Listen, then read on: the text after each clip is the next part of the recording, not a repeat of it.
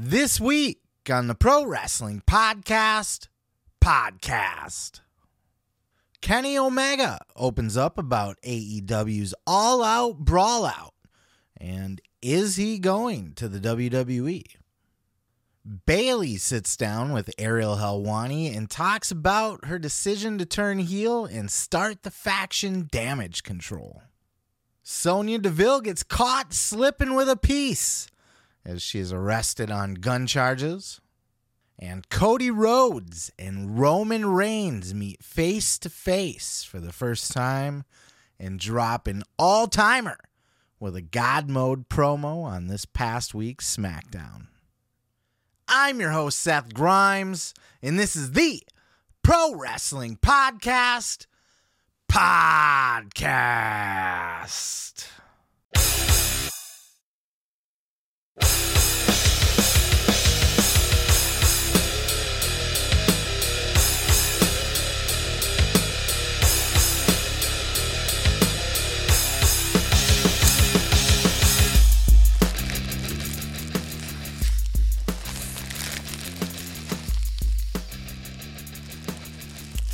What's up, y'all? It's your boy Seth Grimes back here with another episode of the Pro Wrestling Podcast. Podcast. Another dope ass episode for us to jump into this week. I'm excited. I'm excited. You can hear it in my voice the excitement, the elevated levels. You know, you can really hear the glee, the anticipation as we are ready to dive into another episode this week. It was a great week. A lot of fun stuff going on in the world of pro wrestling podcasts and shoot interviews. But I'm going to talk about something that I don't talk about too often here on the show. As a general rule, I make it a point to not talk about pro wrestling in the ring on this show. This show is for the podcast, this show's for the shoot interviews and that sort of thing.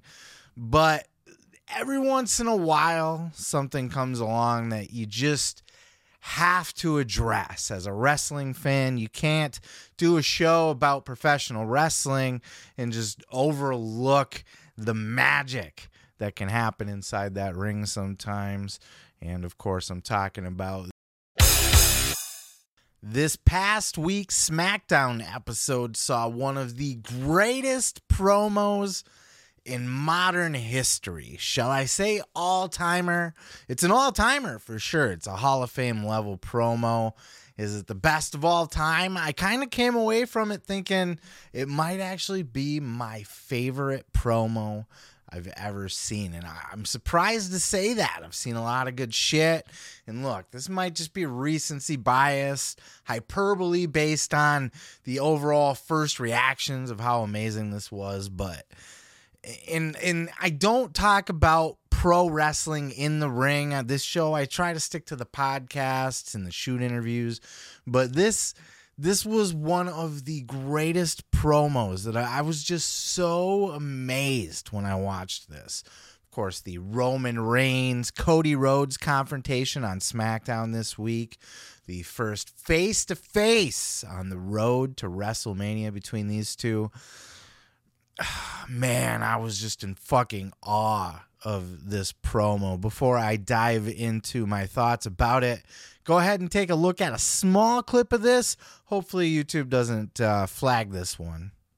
He used to tell me about these main events, about being the guy, being the face of the company, main eventing WrestleManias. He, he called it all before. My God. He was the best. He really was. Hey, you want to know what he used to always say about you?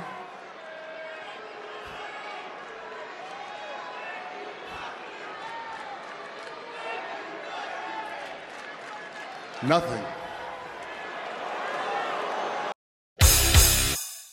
Again, to me, this was one of the greatest promos of all time. One of the best promos I've ever seen. Honestly, at least in the modern era, I cannot think of something that will stick with me like this promo did. And it was the littlest things. You know, you might like something that CM Punk has said recently, or MJF, or Seth freaking Rollins or whatever the fuck kind of stick man that you like, whatever promos that you're into, the the way that this was masterfully delivered, all the way from the very beginning, where Cody Cody challenges Roman and says, "Unless you need your boys to stay in the ring, you know, maybe we should have this conversation one on one. Unless you need to have these people around." It was so well done. It was beautiful. Roman consults Heyman. Yeah, Solo's got to leave too. Because Heyman's like, well, Solo should stay just in case. No, Solo leaves too. And the look on Solo's face the whole time during this promo, like he's just like, I'm gonna fucking kill Cody Rhodes. All you gotta do is say the word. Say the word, and I got the Samoan spike in his fucking neck. Ah! It was so good. And they get out of the ring all hesitant and they leave the ring, just Cody and Roman. And they look at each other. Roman says, Are you comfortable now? Oh my god. It, like every little thing you can't hear. Let me get more comfortable. You might not like this, but I'm gonna do it anyway. Lays the belts down. Man. And then he says, So what do you want to talk about? Roman Reigns was in God mode on this. This is not just a fucking it's not just a slogan for a t-shirt, something fancy to say, you know, the tribal chief, God mode. No. Roman Reigns is in God mode right now. Watch this promo. I'm going to try to do and I don't know how it's going to work out, but I I half-ass want to do a like a watch along and I want to like break this down like the anatomy of a promo. Not that I'm a fucking expert, but I want to pick out all the little things in this thing cuz this was the most brilliant piece of work I've seen in years. Roman Reigns fucking lays the belts down. What do you want to talk about? And then they get into the conversation and these two just going back and forth, you know, Cody talking about how he's he's the guy that always climbs the hill, right? Like there's always insurmountable odds and Roman is unbeatable to maybe everybody, but not Cody Rhodes cuz Cody Rhodes does what everybody thinks he cannot do. He does the impossible. Drops the 10,000 seat arena with his indie buddies reference. No reference to AEW. Fine, whatever. Um, but Cody Rhodes, man, he kind of laid it out. He laid out his mission statement. And Roman fires back and he gets at him. Gets at him with the with the Dusty Rhodes talk. And this is, as you saw in that clip, this is where it gets fucking masterful. Not just does Roman like a normal guy, and not only that, it's the littlest things. That's why I want to do a watch along. I know I'm not doing it any justice here. This is just a gush session. So, uh, you know, if you don't want to hear me just gush about it and, and kind of pontificate on the promo along the way, you can move along. Like I said, I will try to do like a watch along on it if YouTube permits. But even just the the facial both of the mannerisms on both sides the little the little uh facial gestures that they do the tones of voice the pauses the pregnant pauses the way that they just hold the fucking crowd in the palm of their hands. and Roman's talking about Dusty. No, I'm not going to belittle Dusty. I have way too much respect for that man. He goes on to say, uh, you know, he taught me so much, blah, blah, blah, blah. We used to talk about everything, mostly about what's going on right now. I'm going to main event WrestleMania and all of that. But you know what we didn't talk about? Or you you know what your dad uh, used to say about you? Nothing. And just the way that Roman paused and the way that he delivered that line. The only the only criticism I have of this entire promo is Cody Rhodes. I thought Cody overacted it a little bit. Cody uh, likes to use the big words and sound all fucking you know, with his with his wording. They call that uh, eh, where I come from in the writer background. They call that purple prose. Cody's promos are very purple at times, and I thought that held this back just a pinch. You know, because uh, when Cody came fired back, he was he he sounded like he was he, he sounded like he was reading lines. You know what I mean? And I know Cody probably at least writes his own stuff or has a big hand in it. Um, but Roman was in God mode. Roman has truly tapped into the Matrix. He's Neo in pro wrestling. He is one with the Matrix. He's fucking flawless. I've never, ever, ever thought I would say this about Roman Reigns in a million years. I was one of those people who hated Roman Reigns because he's being shoved down our throats, right? Like for years, it was Roman wins, lol. Roman goes to WrestleMania, lol. You know, Vince laughing all the way to the bank. But Roman might be one of the best of our generation, the best of our generation, perhaps. His delivery was flawless. And then he's he points to the belts. He's like, "Have you ever held that one?" No, no, you didn't. What about that one? You ever hold that one? No. Have you ever even challenged for one of these before? Like so belittling, but like, uh, and then the way he said after he said that we didn't talk about he didn't your dad didn't tell, ever say anything about you the way that he, he goes on, he's like, maybe Kevin Owens or Seth Rollins or Becky Lynch or something like that. I mean, I, you know, at least he didn't say it to me. Roman was fucking incredible. Fucking incredible. I was so giddy watching this promo. The delivery was it was this was a master class on how to deliver a promo. I went into the comments to see what I always get excited to see what other people have to say when stuff like this comes out. You know, like uh, this was better than the Heyman Cody promo. This was this was an iconic Hall of Fame level promo. When both of these guys go into the Hall of Fame, this is going to be on their highlight reels. This is this is this was a fucking epic piece of business that they did.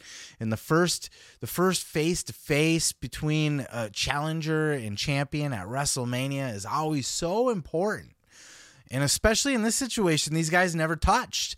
I mean, maybe perhaps dashing Cody Rhodes mixed it up with the Shield somewhere along the way, but really, or Stardust or something, but really, Cody Rhodes and Roman Reigns to my knowledge, has never happened, or at least certainly never happened in this uh, in the in the setting. You know, with these two in their primes of their careers, and this seems this had a magic to it. Like, remember back in the day when WrestleManias, when the challenger was a new challenger, and, and the champion was established, and you just felt that this is big you know, this is a big first time confrontation, too.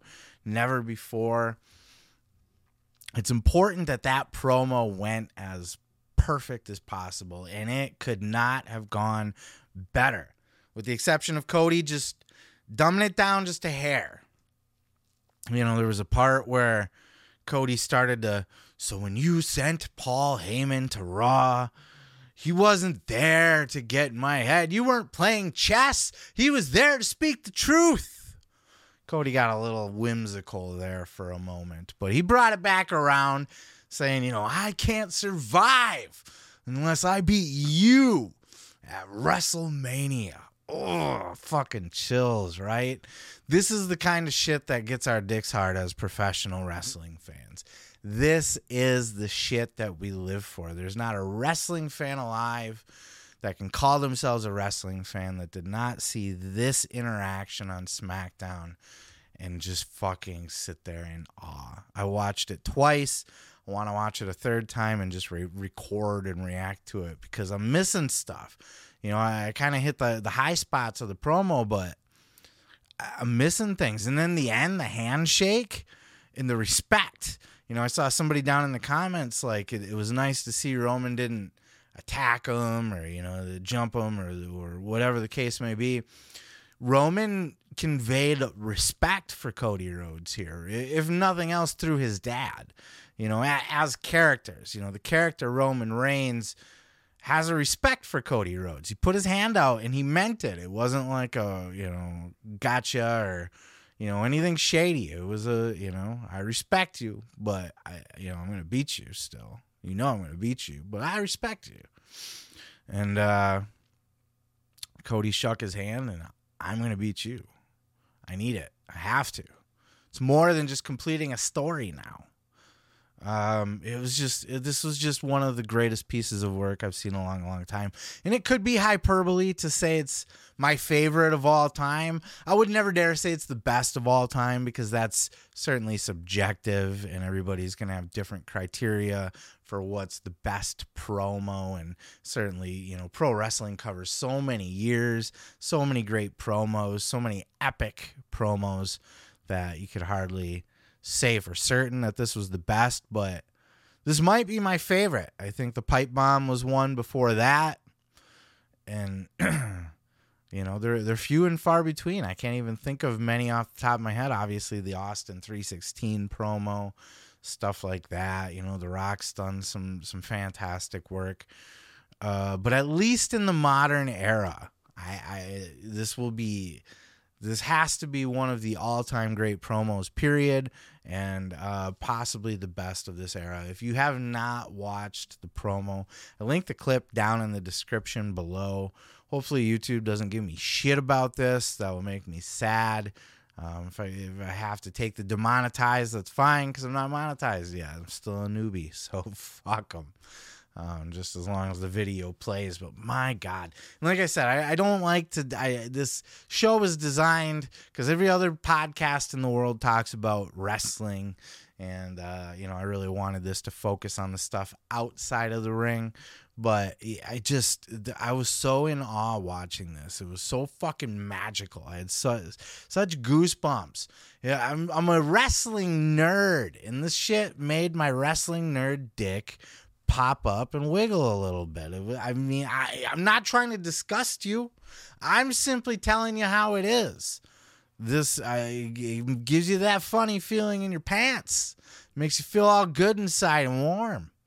And uh, this was a very important promo, make no mistake, in building the hype between now and WrestleMania for Cody versus Roman. And I thought it did its job in spades. I thought anybody involved with this behind the scenes needs a goddamn fucking raise, a kudos, a fucking high five. Vince needs to come on down and give people hug and gorilla. Like, bravo on the fucking masterclass of a promo. But that's it. I'm, I'm done sucking off this promo enough. Uh, if I do end up doing like a little watch along type gimmick with it, I will uh, make that the end video, like for the recommended, you know, after this clip. You know, what should you watch next? I'll put it there if or when it is done. Depends on the time I got this weekend. And if YouTube likes this clip, you know, this is just a little clip.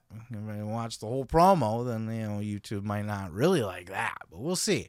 We'll see. I, am very high on this promo, and uh, it's. Uh, it's you know that goddamn good to me. But uh, what are your thoughts? Leave them down in the comments below. Am I over exaggerating, or was this fucking amazing? Right, fucking amazing. Let me know your thoughts down in the comments below, and I'm gonna go ahead and move on to the next.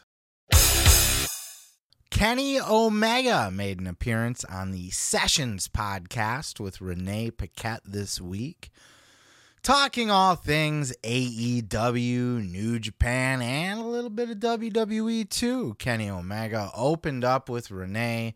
Renee's always good about getting the good questions out of people while keeping it in the context of just a friendly conversation. We're just we're just two buds talking here and just having a conversation.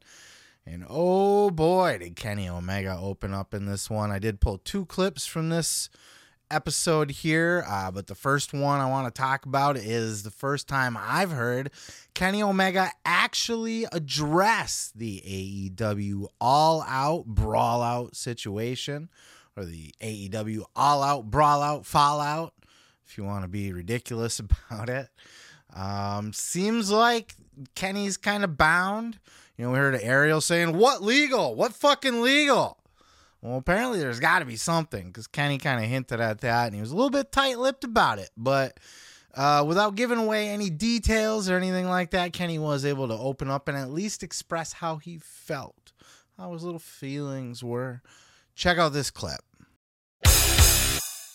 what was the last year ish like for you being out with injury the stuff mm-hmm. goes down it all out you're away from tv for a while what yeah. was that like for you kind of just being removed from everything what were like the ups and downs of that mm. answer how you want we can cut what you need up to yeah. you whatever yeah. you want no i mean i'll just be honest that so I was happy that we were moving forward in a direction that didn't necessarily require me. I felt that now is a good time to get this stuff taken care of. And um, then I felt like eight months had passed and it was time to come back. And it was kind of like the GIF, you know, of the dude walking in with the pizza boxes and the whole room's on fire yeah, yeah, yeah. Yeah. Yeah. And I didn't get it. I was like, what is why what's with this strange atmosphere?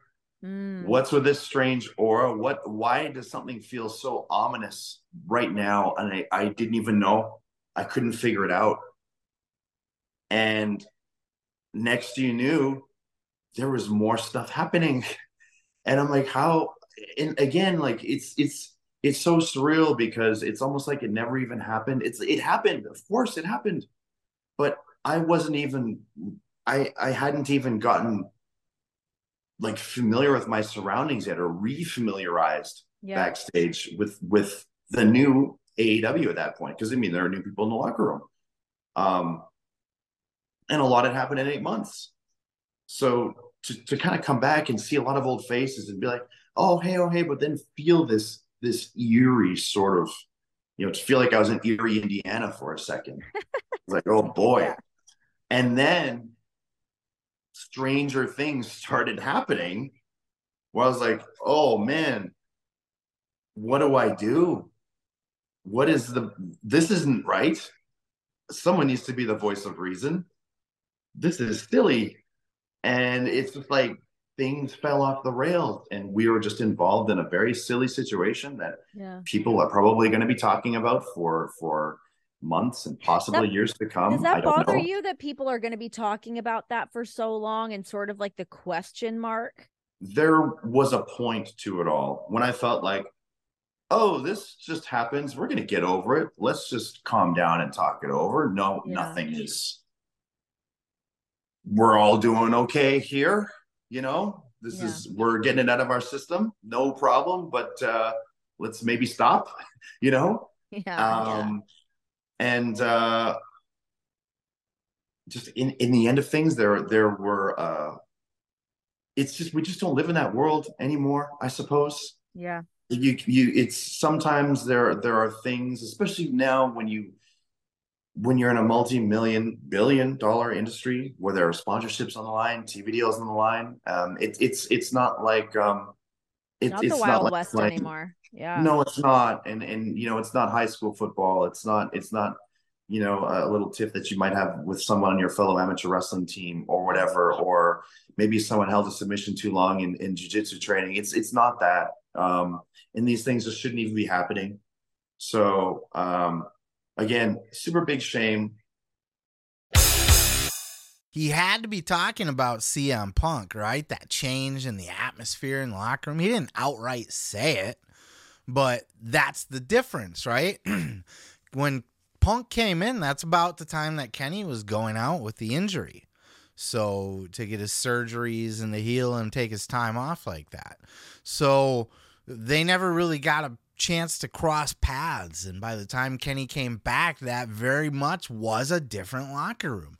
And look, there were other guys that came in too. And, and Tony Khan, by all accounts, had separated himself a little bit more from the boys, kind of created that buffer layer with Tony Schiavone and crew. His, his little talent relations team to kind of separate himself a little bit from the talent. Um, but it was very much all friends wrestling, and now it's just become kind of a, a wrestling locker room. Look, they just had the made a big deal about um, Eddie Kingston leaving AEW.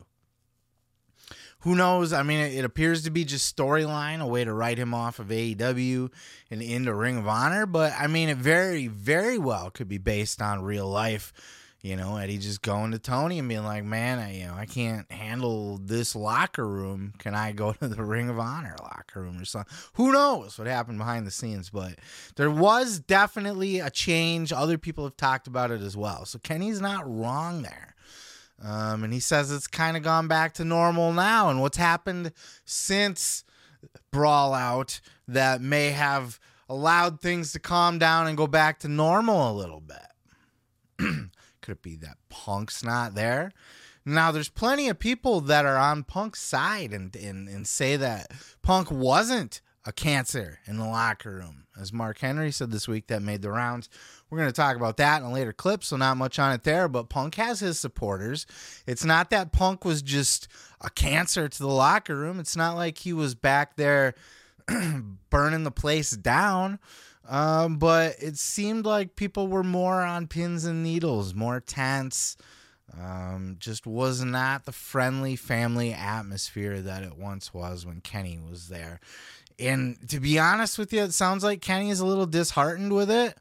And uh, it might be time to bounce to the WWE. And uh, Renee did ask Kenny Omega about this on the show as well. And Kenny was even uh, less open about this one, but uh, here's what he did have to say about going to WWE. We'll play that, we'll address that, and we'll kind of finish the whole clip up on the other side. We move on. Um, Try okay. anyway. Try it. We, are trying to. Yeah. Okay. I feel like I'm sort of talking out both sides of my mouth here because at the beginning mm-hmm. of the uh, interview, I was like, "There's no big headline things." Blah blah blah. Oh yeah, let's get the clickbait going. Come on. but should we talk about? Let's talk about WWE or something. That'll do it. We right? must. Well, yeah. legitimately, I, there's rumors swirling that your uh, contract is coming up. Uh, uh, don't think I didn't notice your T-shirt. I did. It did not fall on blind eyes. I do see the Sami Zayn T-shirt. Moving onward, your contract. Yeah. What's what's the deal? I don't know. What's the deal, right? What's um, the deal? Um, but that is, I mean, I feel like I see it everywhere of people yep. speculating, people wanting all these, uh, you know, people want answers to things and blah blah mm-hmm. blah.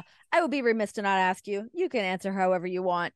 Mm-hmm. Um, but yeah, it seems like time is ticking down. I mean, as one of again, you know, we can list off all the things that you've done in AEW, all the things you've done throughout your career. What do you want the rest of your career to look like? Wow. I don't feel like I have too many goals or aspirations of my own anymore. Um, is that funny thing to kind of sit with of like I've done all the things I want to do. Now what? It kind of yeah. like switches your mindset. It do, it does because I feel like am I wasting my time here? Do I not even deserve my position if if I'm not looking for some sort of measure of success for myself? Like am, am I being un- ungrateful? Yeah, he was playing a little coy there. Um, but you know, the Sami Zayn t-shirt, he knows what he's doing. You don't just wear it. Now, granted, he was he explained on the show that him and Sami are boys. You know, they used to room together in Japan, I think, or whatever. But uh, nonetheless, you know, he knows that that's going to get people talking and stuff. And, and there's rumors of his contract coming up. And, you know, Tony might have extended it due to the time off for injury. Um, but you know, there are rumors that WWE's heavily interested in Kenny Omega. And after the whole brawl out thing, Kenny sounds like he's kind of disenchanted with AEW. He's disenchanted with the whole thing. It's different than he thought it would be now. and he also doesn't sound very happy being an EVP. That's something that the Bucks have kind of hinted at. Cody has said it uh, that it's more trouble than it's worth, that it's easier to just kind of go back to being one of the boys again. I don't know. They have separate contracts too. So I don't know that uh, those are going to necessarily be re signed by the Bucks or Kenny Omega when the time comes. And You know, Britt Baker had said, and we're going to cover this in another clip as well. But Britt Baker had said this week that those guys are the foundation. Those guys, the original locker room in AEW, are AEW. And they're a very tight knit group. And Punk did kind of come in and stir the pot a little bit, but he also did a shit ton of business. And just imagine now, if you will, if we could get all parties to get along. You know, the rumors have been buzzing about is Punk going to come back again? Uh, you know, Punk's been in the gym, he's been working out. Rumors are that he's going to be ready to be cleared soon. He is still under contract. And, uh, you know, he said that he's going to wrestle again just to piss off a fan. He said that on Twitter to somebody. Uh, I'm going to do it just to piss you off. And then uh, somebody else had made a comment about uh, ready to have Punk come back, and Punk replied to that guy with a LFG. Let's fucking go. Sounds like Punk's ready and open to it. Even in AEW, why not? Um, here's what you need to do. This is I still go back and forth on this. If you ask me week to week, God, I, I, it's so hard. Should Punk come back? Is that going to be damaging to the AEW locker room again? Is that going to drive away the Bucks and Kenny Omega or some of the other top stars as well? God damn. But if you could do business with CM Punk, here's what you do Punk comes back and he does an angle with the elite. And it builds to him versus Kenny Omega at like All Out or a Double or Nothing or one of those fucking things. And you build it for almost a year, you know, half a year at least minimum to Punk versus Omega one on one and the Bucks versus FTR 3, the rubber match. And all in between, as you're building this up, you can do six mans. You can do Matt Jackson versus CM Punk. Nick Jackson versus CM Punk, Dax versus Kenny, Dax versus, you know what I mean? Like you can really draw some money with a feud. Just imagine, just fucking imagine the elites in the ring cutting a promo and CM Punk's music hits, or vice versa. Punk's music hits, he makes his big return to whatever reaction that's going to get. He's cutting his promo, and then the elite interrupts. Carry on my wayward son. Didn't hurt your eardrums, did I? I'm sorry. sorry if I offended your fucking eardrums. There'll be peace when you are gone. Lay your weary head to rest. Don't you cry no more. Dun dun dun na na na na na na. Okay, I'm done. I'm done. I'm fucking done. But imagine the money that you could draw if that story was told right, if everybody's willing to play ball for the money. Big main event spots, huge main event angles, real life behind the scenes realism bringing to the story, it would draw so many fucking eyeballs. It would be the biggest story since the bloodline. Could be. Possibly. Get some smart people in there. Get everybody involved to tell that story. The problem is, Punk ain't ever going to apologize to anybody, ever. He's not going to come back and be like, he's not even going to do the thing. If, if I offended you, I'm sorry. He's just going to say, fuck off. he'll apologize to people that he didn't mean to hurt. You know, if you pissed pissed off like a Britt Baker, for example, Punk would probably apologize to her, but he ain't gonna go in there and be like, "Oh, I'm sorry, Kenny. I'm sorry, Nick. Man, gosh, darling, I I got heated." No, he's gonna have the same fuck you attitude, and he'll talk the same shit if you ask him about it again at CM Punk, he'll never change. He'll never change. It's how he always was. That's why everybody hates him. Even Roman Reigns is on record somewhere this week. I don't fucking know. I saw that he had a comment that he didn't like Punk, and he doesn't know anybody that does. So, but FTR likes him, And that's why FTR and Punk versus the Elite just do a huge half a year program at least with those guys and you just fucking you can just print your money. Just print that shit. You know it could be a pick 'em. Crowd can pick their heels. Whose side you got? You know one's a baby face one's a heel but it's going to be depending on which side you take or you could do a clear definitive baby face and heel. Either way hopefully kenny omega doesn't leave AEW until they're able to do some kind of business like that. But we've heard that the elite's petty, and we've heard it more than once. And as much as they like to go around and play babyface with themselves and, and say they're Christian AF and try to, oh, you know, Kenny was on this interview. Oh, we don't try to walk around like we're anything bigger than the boys, you know, and our doors are always open and anything we can do to help. Blah, blah, blah. They play games. Dax is damn near outright said it. Corny has said it for Dax because he probably knows. And you can see it in the booking. When the booking completely doesn't make sense, when all roads lead to FTR being the belt collectors, collecting every single championship in the entire fucking business in one monstrous run and they're tied one for one with the Young Bucks, building up to their biggest show of the year or one of the biggest. And then they just take a hard right. Eh, Bucks are the tag team champions. It writes itself, right? It, all roads lead to. It just the momentum's there. The belt collectors, the guys winning every belt in the world, are coming back around to get those AEW titles again on their belt collecting run in the rubber match tied at one apiece. It writes itself with the backstage behind the scenes supposed beef. Makes all the sense in the world. Bucks take a hard right turn. Nope, we're trios champions now. Fuck off. We're gonna drop the belts to the, to the acclaimed or something. fucking swerve and Keith Lee. It doesn't it doesn't matter. It's just we're not we're not gonna do that match. That's that's not what we're gonna do.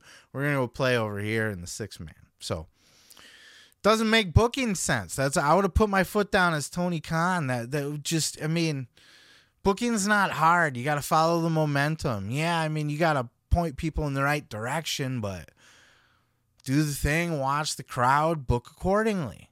Everything was leading to that, and you can still go back to that now. Like the momentum's dead. You know what I mean? By the time, and that's why I predicted when uh, FTR was going to face the acclaimed for the tag titles, they weren't going to win it because their high, their momentum was over. They've lost all their worldly titles, you know, literally all of them. They have no belts anymore. Uh, and, and in fact, it sounds like they haven't even heard back from AEW on if they're going to be brought back to the company at all. Ah, fucking a Christ. Tony does bad business. He's he's all around. Uh, he's I, I, there's a lot of shit that makes me cringe there. I'm getting a little off topic. Just to wrap this up, there's tons of fucking business that can be done there.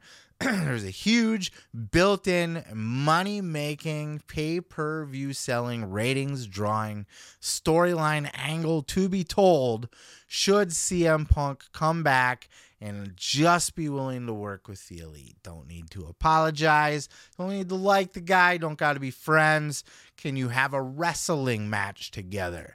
Can you speak about your grievances about each other over them on live TV? Eh, just here, here's a microphone. Tell us what you think about the Young Bucks. Here's a microphone. Tell us what you really think about CM Punk. Stand back. Print the money. It's easy. But where I was getting at is the elite's got a history of being petty and just fucking not wanting to play ball and, and just walking away from money making, built in, makes tons of sense storylines that even if Punk came back, I can imagine the elite just saying, no, fuck them. Not to work with them. You know, we got Bret and Shawn that have worked with each other, and Punk idolizes Bret Hart. So if anybody can at least understand that you can make money with people you hate and that people know you publicly hate, it's CM Punk. Um, but I don't know that the elite would be down for that. But are we going to get that or are we going to get the elite or at least Kenny Omega moving on over, making the big leap over to the WWE? Time will tell. I do think he's going to make that jump. that is actually my prediction. In a perfect world, I would love to see the FTR versus Elite, FTR, CMFTR, whatever the fuck they call themselves, that trio versus the Elite. Um, but what we're probably going to get is, I bet you, the entire, both the Young Bucks and Kenny Omega are going to leave AEW for the WWE. They're going to try to be the radicals and make that jump.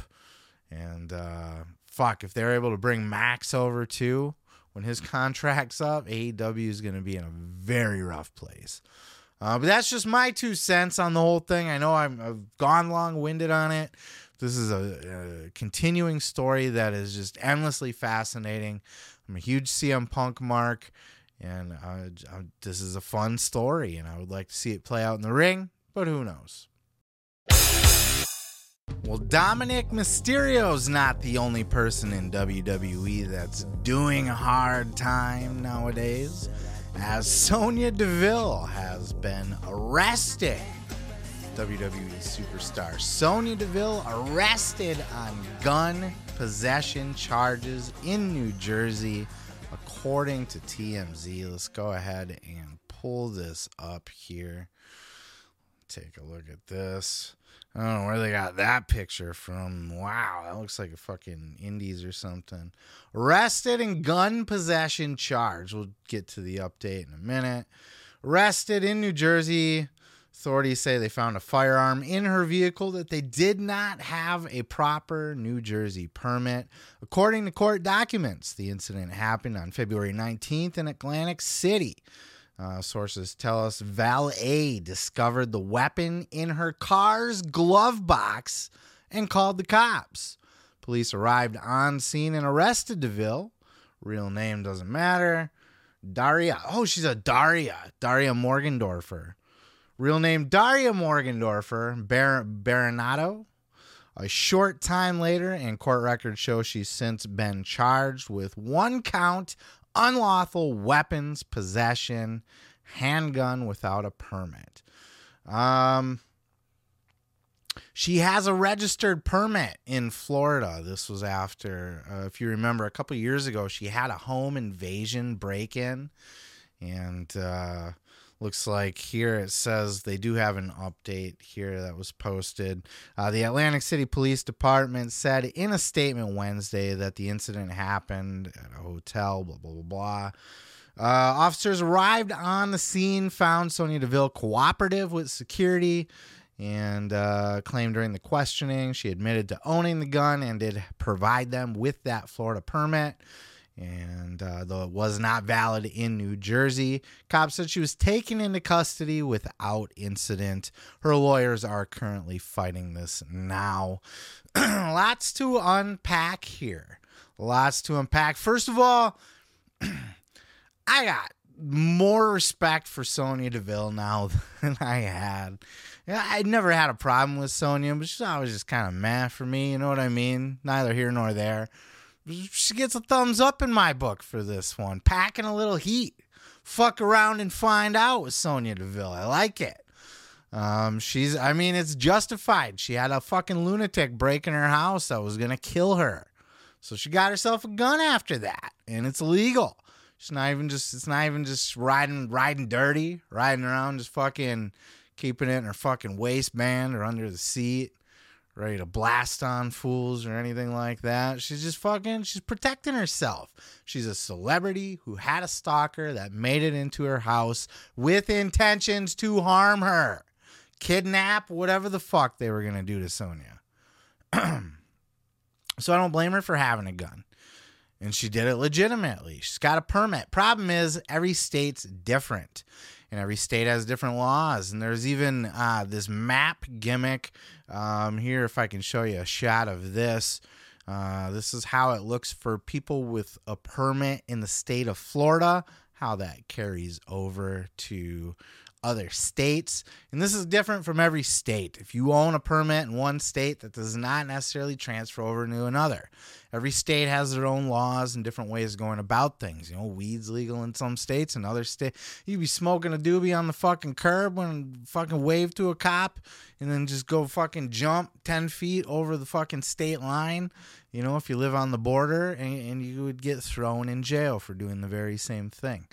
Um, my guess is she's going to get a little slap on the wrist on this one, and I hope she does. I hope, look, she got caught slipping.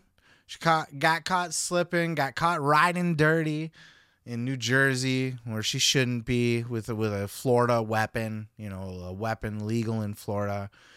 Slap a fucking tax on her. She's she's got money, right? She's on TV. It's, a, it's good for a fine. Fine her and let her the fuck go. Don't press any kind of criminal charges on this bitch. First of all, because she owns the gun legally. And I get state laws and all that. I get that. But is she being a criminal? Now, technically, she doesn't have a permit in the state, but she is a permitted gun owner. Illegal. She's gone through the system, registered, background checks, all that good stuff. Um, you know and and the gun laws are changing you know there should be it's uh shall issue in every state now.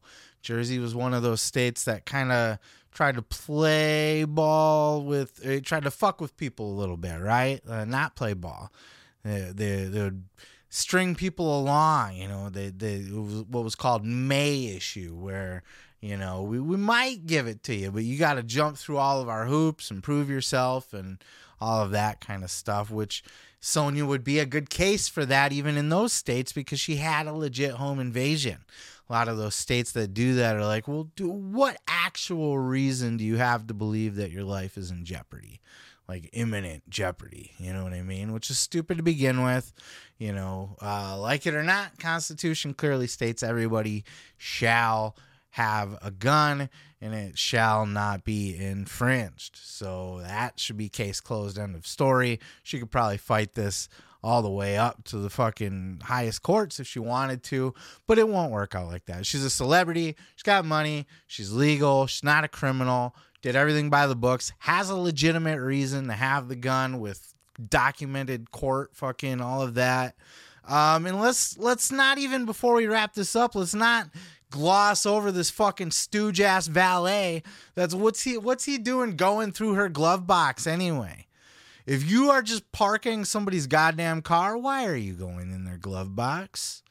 Do you put the keys in the glove box? Is that what you do with them? Is that how you is that the normal procedure? A lot of people lock their glove boxes. Are you telling me you unlock their glove box to put the key in?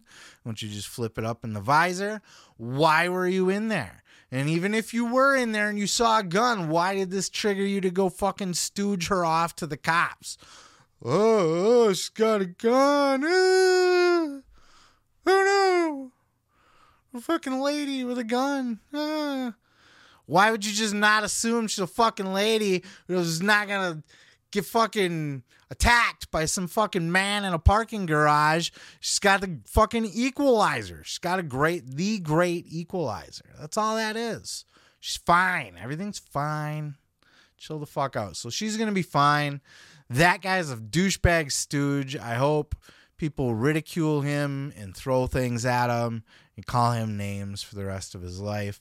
Sonya, gonna have to pay a fine even if I'm running shit in New Jersey, if I'm the prosecuting attorney, I'm looking at this case. Her lawyer's already trying to get it thrown out for whatever, you know, probably from multiple angles. Why was this valet in the glove box? Is that an infringement on personal property? You know, an illegal search and seizure, if you will or just you know here's her court history and the stalker and this break-in and she's registered in Florida and just there's enough there, her celebrity status. There's enough there where if I'm prosecuting attorney, I don't want to touch this one. I'm gonna say, you know what? Why don't you just pay us like fucking five grand? Call it a day. Peace out. You know what I mean? Fines of five thousand dollars. Have a nice life. You know, don't get caught slipping again coming through. Um, that's how it should be. Look, these permits you know, I get I get every state has their own laws, but with this being a constitutional right, and I, I think it's you know I think if you are allowed to carry it in one state, it should just carry over to all. But it's all different and it's just a big fucking mess. But these kind of gray area, shady legalities, nobody deserves to get thrown in jail or, or anything like that. But if she does, hey, she she at least had to do some kind of like overnighter, perhaps. Well, she was bailed out right away, right? So uh, you know, her and Dom are gonna have some words backstage you know, some bragging rights about who did the harder time. You know what I mean? Maybe they're to shank each other in the hallways. Who knows? Who knows how it's to play out? But I- am interested in your thoughts. I think, you know, I- I've read some comments on this in other places, and it seems to me that people are genuinely seem to have her back on this one. You know, people are, you know, kind of sound just like I do about this that good for Sonya. good for sticking up for herself, and she should get a little slap on the wrist and be on her merry way with this. But I would love to hear what your thoughts are. Leave them in the comments below. I'm going to go ahead and move on to the next. The Good Doctor, Britt Baker, was on the Wrestling Podcast with Brandon Walker this week. Not Braden Walker, Brandon Walker. Two different things. Did you guys hear I almost put it on the show last week, but it was a last minute clip. You know, I was actually listening to it while I was doing up the, the last of my thumbnails. Um, so it didn't make the cut last week, but did you hear Bruce Pritchard fucking Barry, Braden Walker on something to wrestle last week? Like a fucking burial. Like, I mean, Braden Walker, you remember the um the, the, it's probably still out there. The YouTube video that's the uh, the three disc DVD set, the best of Braden Braden Walker. Some of you are like, "Who the fuck is Braden Walker?" Uh, that's the um, not uh, Cowboy James Storm's his tag team partner. What was his name in fucking TNA? Doesn't matter.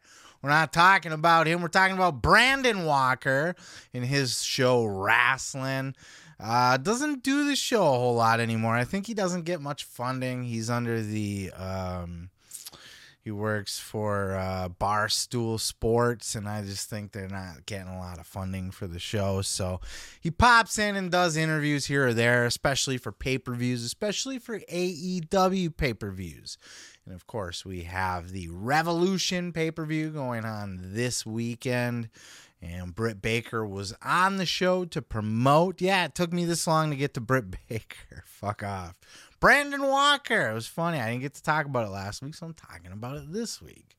Um, but she was on the podcast with Brandon Walker, and he asked her flat out, "What are your thoughts? How did you feel about the brawl out situation?" And this is what Britt Baker had to say. Check out this clip.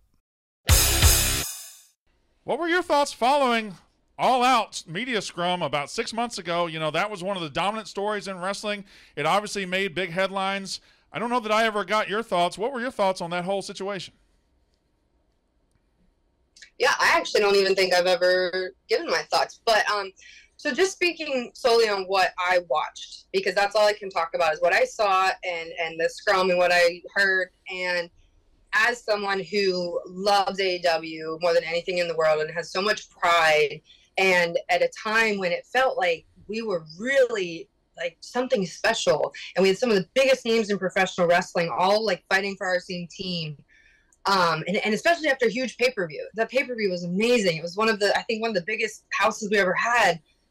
That scrum was heartbreaking and it was it was embarrassing and it was disappointing because it's it just felt like and for a moment in time that it was this felt like a, a, very much a disaster and you never want that to happen and, and that happens every day. There's days where i like stub my toe in the dental office i'm like oh my god this is a disaster. You never want you never want that feeling it happens all the time and that was definitely a time in AEW where i was like man this sucks. Um just and again, just me speaking personally, I think the scrums are really cool because it's after a pay per view and you get to speak to these wrestlers and there's a lot of emotion and they get to talk to you about what's going on in the ring, what they're feeling, their storylines and it in a way it kind of it humanizes these very larger than life wrestlers that you just saw wrestle for 30 minutes in the ring or whatever. But that time needs to be used proactively and responsibly because I can sit here with you. How much time do we have left? As much as we need. 20 minutes. well, say, say minutes. If I sit here and do nothing but tell you everybody I hate, everybody, everything that I'm mad at, or let's let's go through all the Twitter lies about me and debunk them all like that. That's not proactive. And that would be selfish of me to use your time and the world's time like that. Sure. I would rather let's put over this freaking pay per view. Else going awesome in AEW, and is that other stuff there? Of course. Are there people here I don't like? Of course. Are there things I don't like? Of course. But I'm still a soldier for AEW, and I'm on the front lines. I'm fighting for my team, and I'm going to put it over. As a soldier, do you think the people that are still in the company might have been unfair, unfairly characterized after that, or, or, or are there things that we might think about the whole situation that maybe aren't right? I, I'm I don't know how to ask the question. I'm just saying, are there anybody that was unfair, unfairly judged off of that situation? I think probably everybody involved was somehow, you know, wrongly characterized. We weren't there. I wasn't there, you weren't there, so that will be that. But um, what I can say is AEW is is a, still a special place, and when maybe that was a little, you know, wrinkle wrinkle in the fabric, but we ironed it out, and we're still a super strong company, a super strong a family. Yeah, that's the exact response. I understand that fully. It is heartbreaking. It is. It's it's a letdown, man. It's a bummer because uh, I think in a lot of ways it killed AEW. Now, I'm not going to sit here and say this is the death of AEW or anything like that. But I think if you were to, if the book was to ever be written about the rise and fall of AEW, I don't know that the first sentence, the first paragraph of the chapter that begins the downfall of AEW starts with Brawl Out. And uh, it was really a dark, it was a dark, dark day in AEW history because it just made them look so weak, so pitiful. It made Tony look weak. It made them look like they had no control. It made them look like they're fucking just a bunch of clowns. Punk put down the entire company. It was a horrible look. And that's what made me look. I'm the biggest CM Punk fan. I got the fucking I went. I got. I got the ice cream sand. Look.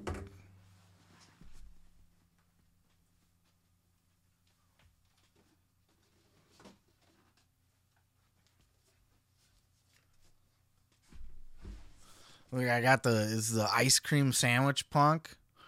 Look at that. That's, that's the shit right there. The fucking ice cream sandwich. And I was there. I got the sandwich. I ate the sandwich. It was a good sandwich. We wanted to save it. We had the idea, me and the kids, of saving our ice cream sandwiches, but we didn't know we were going to get ice cream sandwiches, so we didn't bring a cooler. Stupid us didn't bring a cooler to the wrestling show, you know, with ice packs and stuff. So would have been a very melty, uh, still in the package, still in the bag, but uh, and you could always refreeze it, but it would be a it would be a melty fucking mess. Anyway, digression. I'm a huge CM Punk fan. Uh, that really stung. And I remember saying if it wasn't on this show, it was maybe on, I did a reaction to it as well. That it, it, it took a lot of it took a lot of my love out of CM Punk. It really did. It made me look at him in a different way because he just so unabashedly buried the entire company. And now look, there's days I saw uh, in in the comments on one of Dax's videos, somebody said the more I listen to Dax Harwood podcast, the more I think CM Punk was right. And that's that's funny because it's true. You know, like it's such a nuanced gray. Even Kenny Omega said in his interview uh, with Renee Paquette that they're you know it's a it's it's not black and white. It's not this side is good this side is bad. You know everybody was in the wrong a little bit. Everybody was in the right a little bit at least in their own heads. And like kenny said fights happen. The fight's not even the big deal. It's the burial of the company to the public And uh, get where Punk was coming from with the whole thing because if you'll remember, to Punk's credit, at that time, it was getting leaked out to the dirt sheets that Punk was the one responsible for Colt Cabana being demoted or kicked out or whatever, sent down to Ring of Honor, almost just losing his job completely. Which to me, like Colt Cabana, yeah, he's an indie hero, right? Like he's an indie legend. He is the fucking prototypical indie wrestler, you know, with the t-shirts and the podcast and the just, you know, he's really made a business for himself. The the one the pro wrestling tees, the one hour tees, whatever gimmick that he's got going on there. He's part owner in that.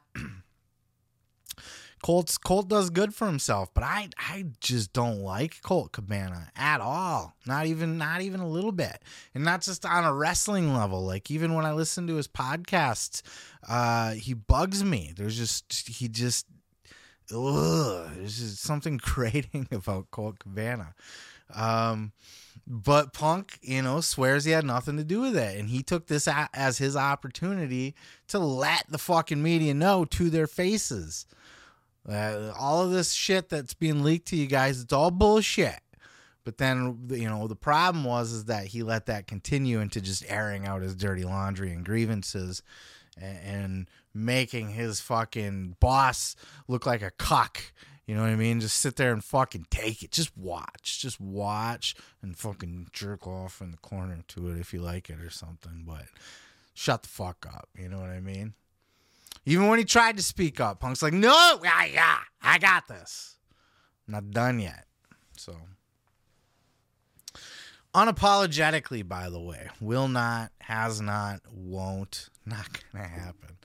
Um, but it was it was a very dark day. I get where Britt's coming from. I get how she feels, and I, I, I get if that made both wrestlers and fans look at Tony Khan and the AEW completely different.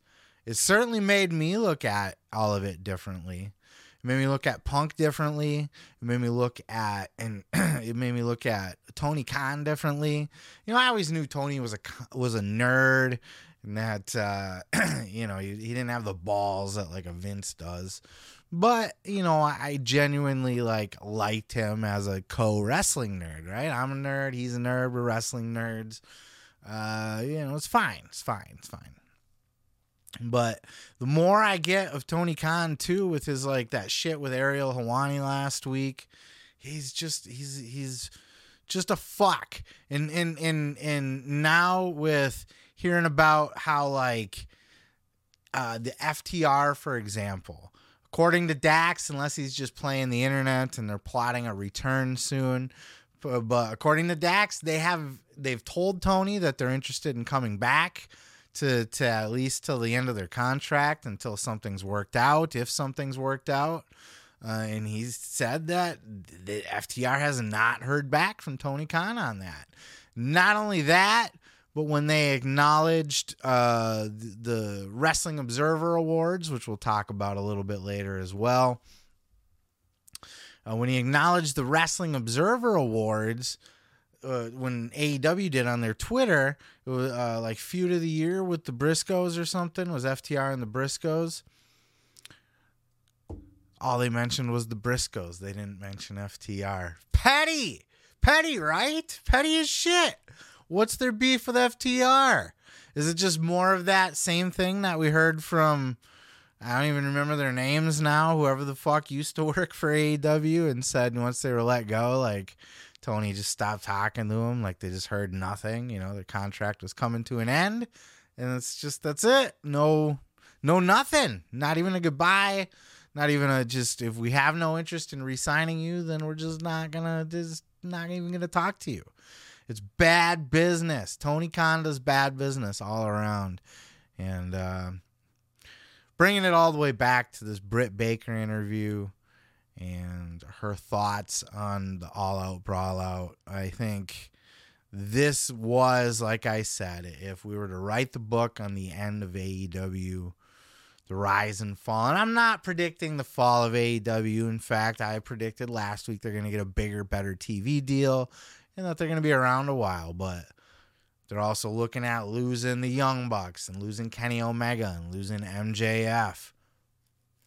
Where are they going to be then? I think Jon Moxley and Chris Jericho can carry that fucking company. Those two aren't going back, but who else?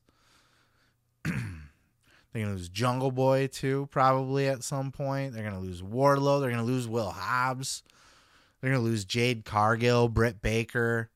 I'm taking all of them if I'm WWE. Uh, Tony Khan's got to pay more money, but sometimes money's not enough either. You got to communicate. You got to talk with your talent. You got to have a rapport with them. You got to know what they want and need. The more I listen to Dax's podcast, you know, just to kind of throw that in the mix here, like that dude said, CM Punk's right about a lot of this stuff. Should it have been said in the way that it was said? Hmm. But I don't think he's totally wrong. I think you got to be a, a pretty big young buck mark to look at this situation and be like, yeah, Young Bucks are completely right. You know, even Kenny Omega said everybody was in the wrong. So big fucking mess that they have yet to recover from, in my eyes. Uh, the best way to recover from it is to make a big fucking angle out of it. That's what you do.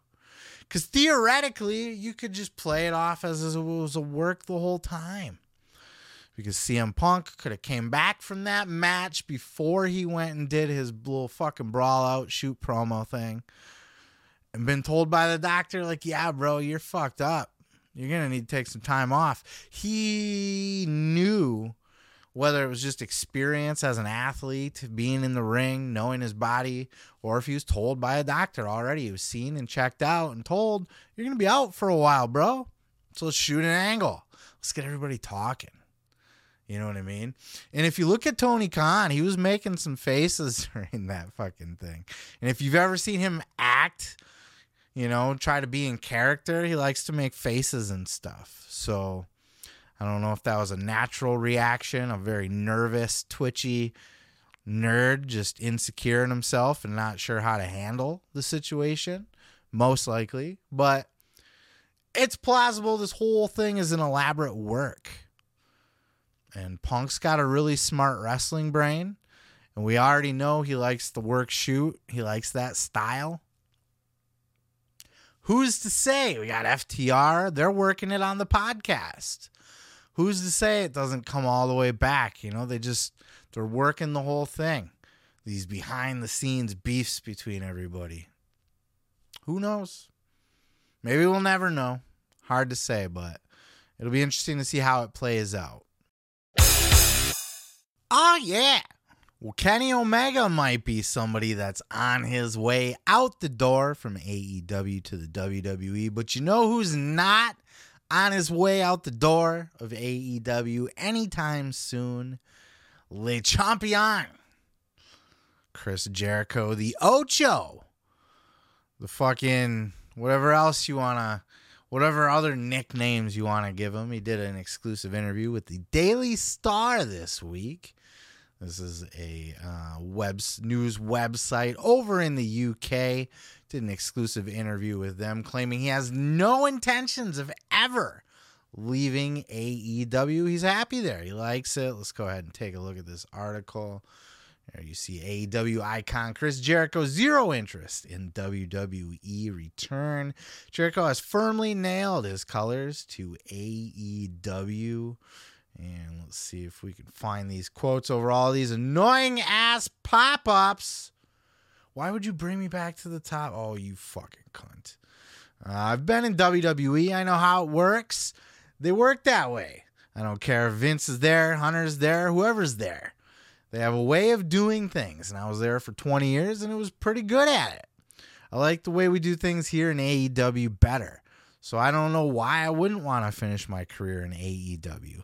I never thought that I wouldn't finish my career with the WWE, but things happened. And I was just, I want to go to Japan and do this match. And then it opened up a whole new world for me. I was like, oh my gosh, this is the fun side of wrestling again. Business is business, and there's always ups and downs, but I have zero interest in ever going back to the WWE. I just really dig AEW. I have a stake in the game. I came here right out of the gate. I was the guy. Besides Jim Ross, there was nobody that had really been on television on a national basis other than me. Take great pride in that. I started here. Why would I want to walk away? There's so much more that we can do. The sense of accomplishment is massive. I get it on surface level. Let's not pretend that Chris Jericho's just making $10 million a year, whatever the fuck he's getting out of Tony Khan, right? Let's let's put aside that he's essentially an unofficial EVP. I think he has said as much on podcasts before that he was offered the EVP uh, position by Tony Khan, but he turned it down. But he's still kind of does the role anyway. You know, he takes that leadership role. He talks in the meetings. He's in charge of all of his own creative and booking. And and he can make a call with a snap of his fingers. He was doing an interview with fucking forgive me, I forgot the guy's name already, but the guy's making some noise for himself over in the UK. Uh, he did an interview with him recently on his podcast. The guy he wrestled at uh, at the um, uh, PWG Battle of Los Angeles. But uh, had that guy on, and that guy's just like, yeah, man, I think it'd be great, you know, if I can hopefully maybe work my way up to getting a spot on that card when AEW comes to the UK. And Jericho's like, uh, well, yeah, I mean, done. I there you go, you're on it. what next? You know what I mean? Like, don't even get, don't even got to run it by the boss. Jericho's the boss. Jericho runs shit. Uh, it's kind of well known, you know, he's got the boss wrapped around his finger and stuff, but why not? Why not? Remember Hulk Hogan and Vince McMahon were very buddy buddy, very buddy buddy, you know, and Hogan had the ear of Vince and Hogan could get hired anybody who could want, you know, all of these criticisms anybody wants to throw Tony Khan's way or Chris Jericho's way has been done in wrestling a million times over. You know what I mean? Like, of course, the guy, you, you know, at the top of the card is the schmooziest with the boss. That's how you play the game. And that's why I said on the surface level. Because there's an element to Chris Jericho that's a bit of a snake. He's a worker, he's a carny. And I don't mean that in a negative way because Chris Jericho is also one of my favorite wrestlers. Not necessarily in the ring anymore, you know. I don't know if he ever was in the ring. As a character, as a personality, I just respect the hustle, the podcast, the cruise, the band, the wrestling, the fucking creativity. He just, you know, he's he's my dude. I like the guy. But that's not to say that you can't clearly see that there's some snake in the grass tendencies with him. You know, he's not above manipulating people. He's not above wrapping Tony Khan around his finger and using the millionaire, the billionaire, you know what I mean? The billionaire's son. Like, he knows what he's doing.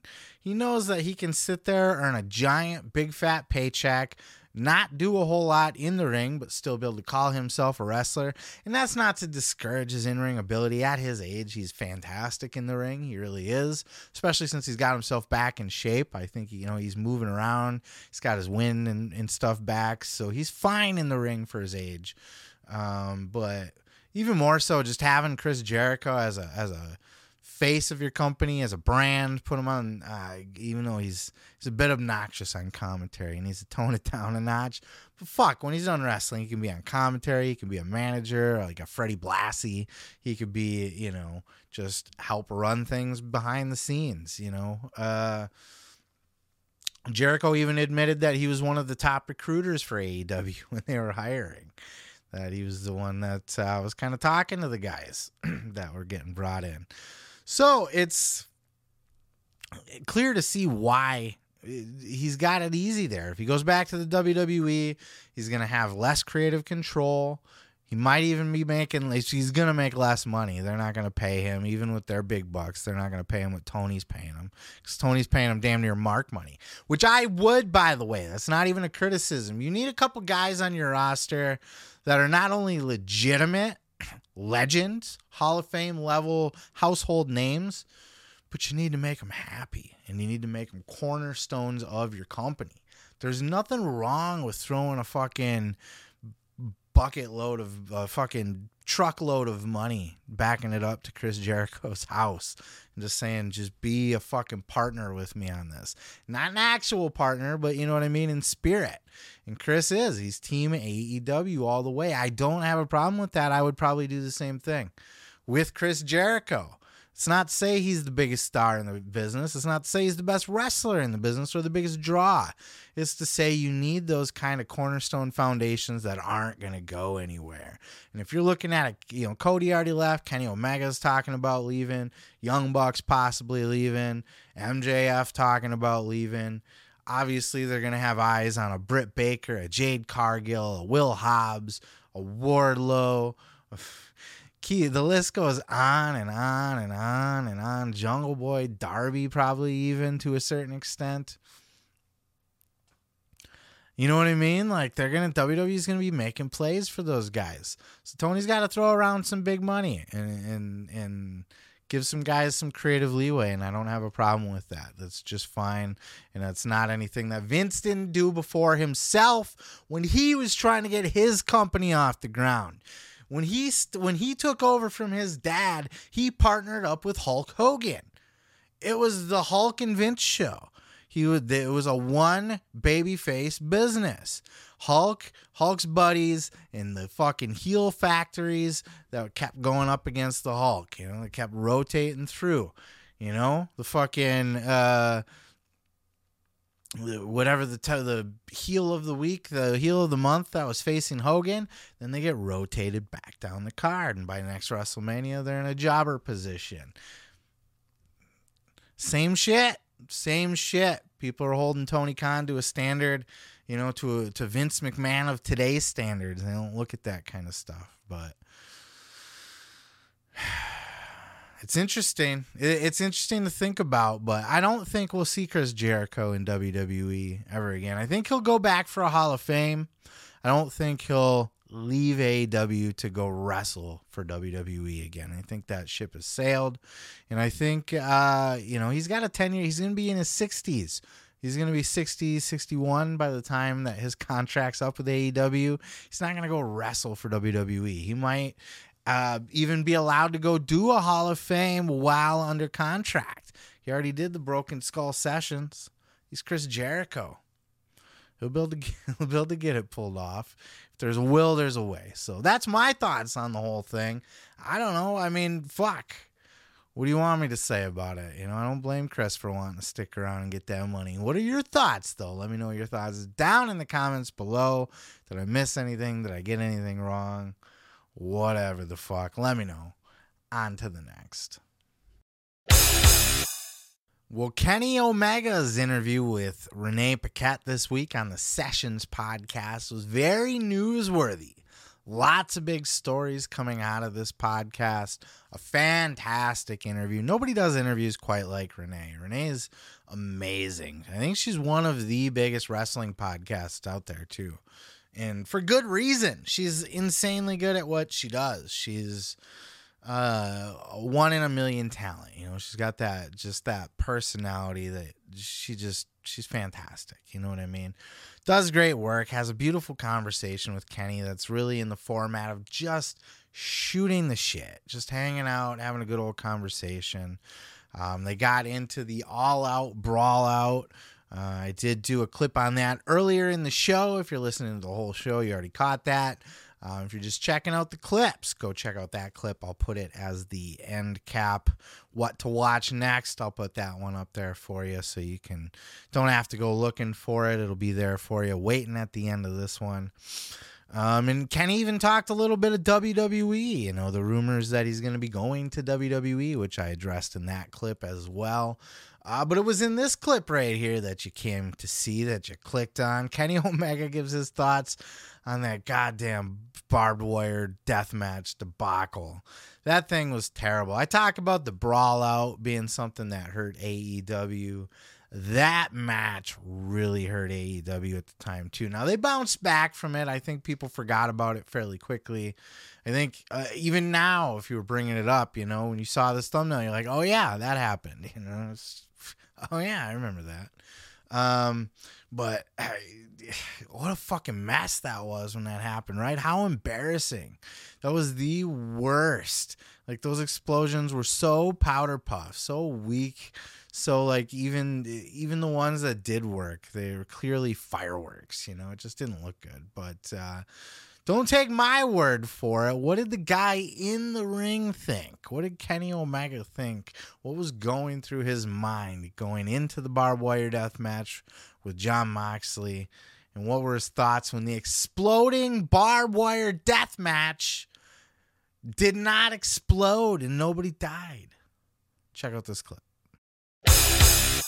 But what's um, an what's an instance of something not working out the way that you thought that it was going to? Um, the, the big one that always comes to, to, comes to mind, the forefront of my brain is of course the uh, the barbed wire death match, the exploding barbed wire death match. It was uh mm-hmm. again great I match, mean, great match. By I the was, way, I was so proud of the match. I was so worried about the match because I'm not really a hardcore guy, and I've I'm I'm like a guy that's scared of needles. I'm a guy that's scared of getting cut. Yeah. Um, when I'm in the in the heat of the moment,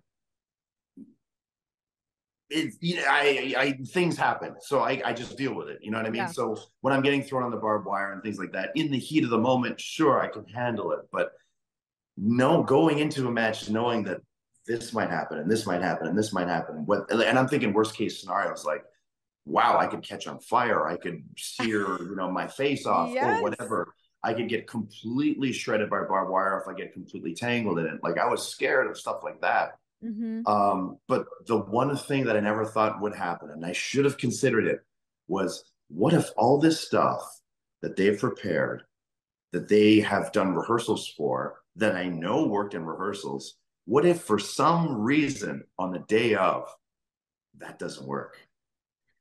It never popped into my mind. Mm. That, that feeling, that thought, because I, you just think that the stuff that you can't control is going to be there for you. You know sure. I mean? Yeah. You're worried about your match. You're worried about your moments. Yeah. Yeah. It's like what control. I'm trying to worry about, like, what, what, what can I do to control the unknown?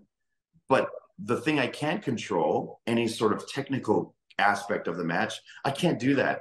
So I'm just trusting that all these people that have the know how, and that have been tasked to do this can pull it off. And what was, what was going through your mind during that moment when you're like waiting, waiting, waiting? Um like what I happens thought, as like a performer in that moment of like, oh shit. So I was I was giving the entire situation the benefit of the doubt because it was a super windy day. Yeah. It was a very windy day, and the way that the wind traveled through that kind of half open air arena, I thought maybe this place has been so wind tunneled up that something has had caused this to to not fire the way that it should. Mm-hmm.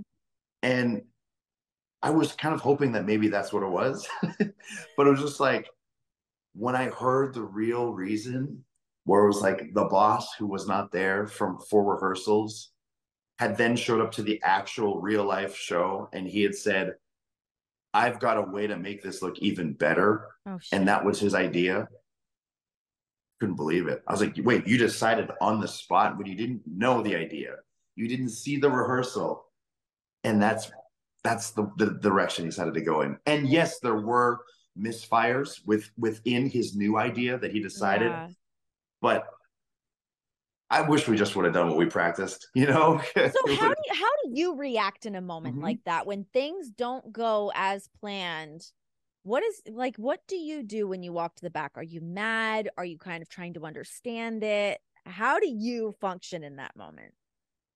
How did you get pissed? You look. I uh, so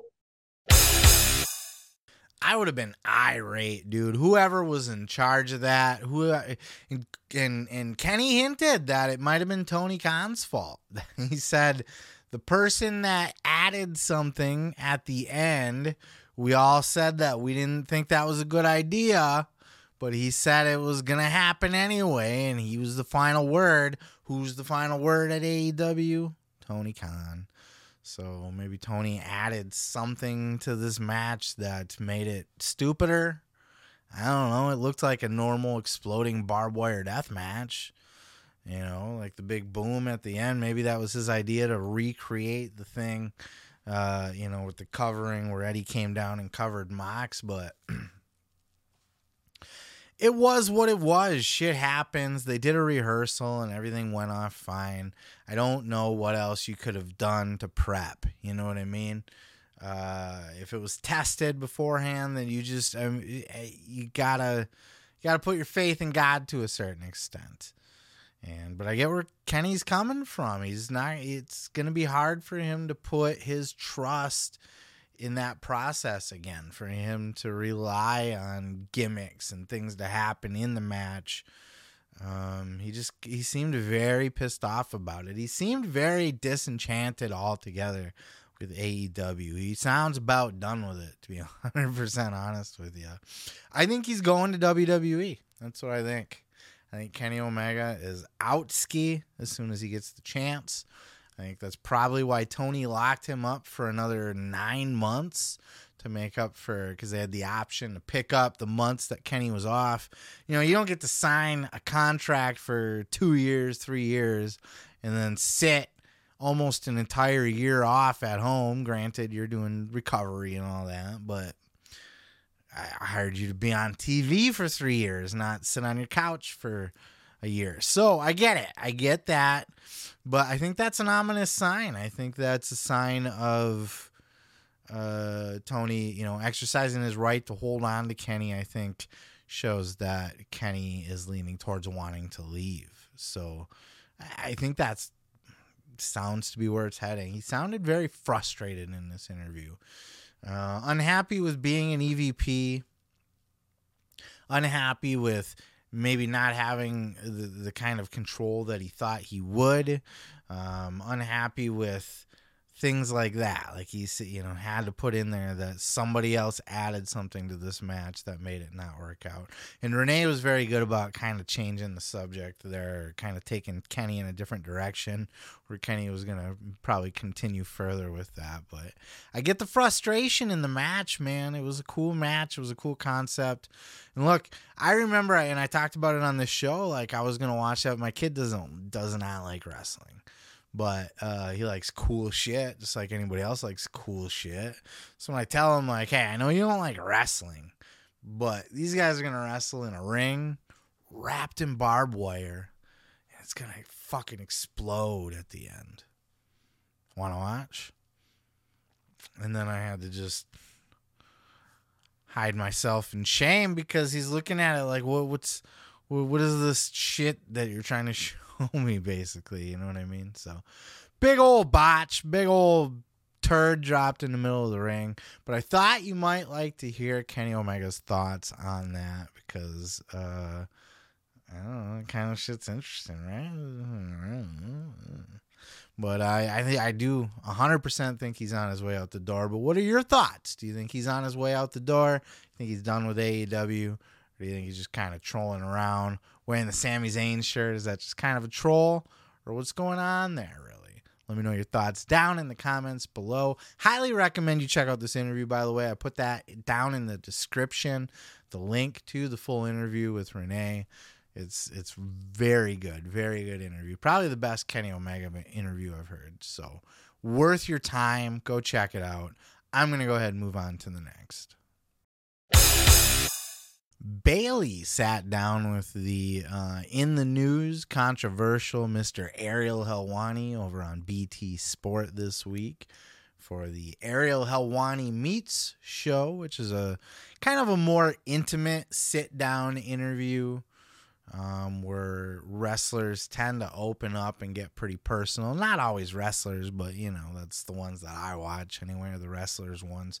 And it's a way for Ariel to kind of peel back the layers and really get deep inside some of these guys. Um, and and Bayley doesn't hold back. You could tell she was almost a little nervous in this interview. Not that Ariel asks tough questions unless you're Tony Khan, then you think that's all Ariel's trying to do is beat you up.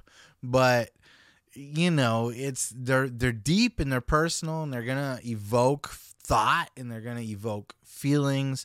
Uh, she talked about a lot of cool stuff in this interview. She talked about her relationship with Sasha still, you know, how she went to New Japan to support Sasha in her debut.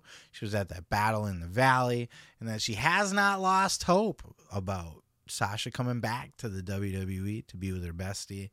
Uh, though I would almost like to see Bayley go the other way around.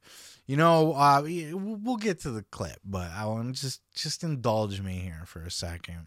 I remember pitching, I think on this show, I don't remember how far back or whatever, but I remember pitching a Sasha Banks and Bayley doing like not copying the Outsiders, but an Outsiders esque, where the two come in to raise almost like what Toni Storm and Saraya are doing right now but only better and not crappy and with two actual big stars. No offense to Saraya, but she's pretty well lost it at this point. But you know, I would love to see Bayley leave WWE instead of seeing Sasha come back to WWE. But that, hey, that's just me, right? What, do, what the fuck do I know? Just a guy in my basement yelling at a microphone.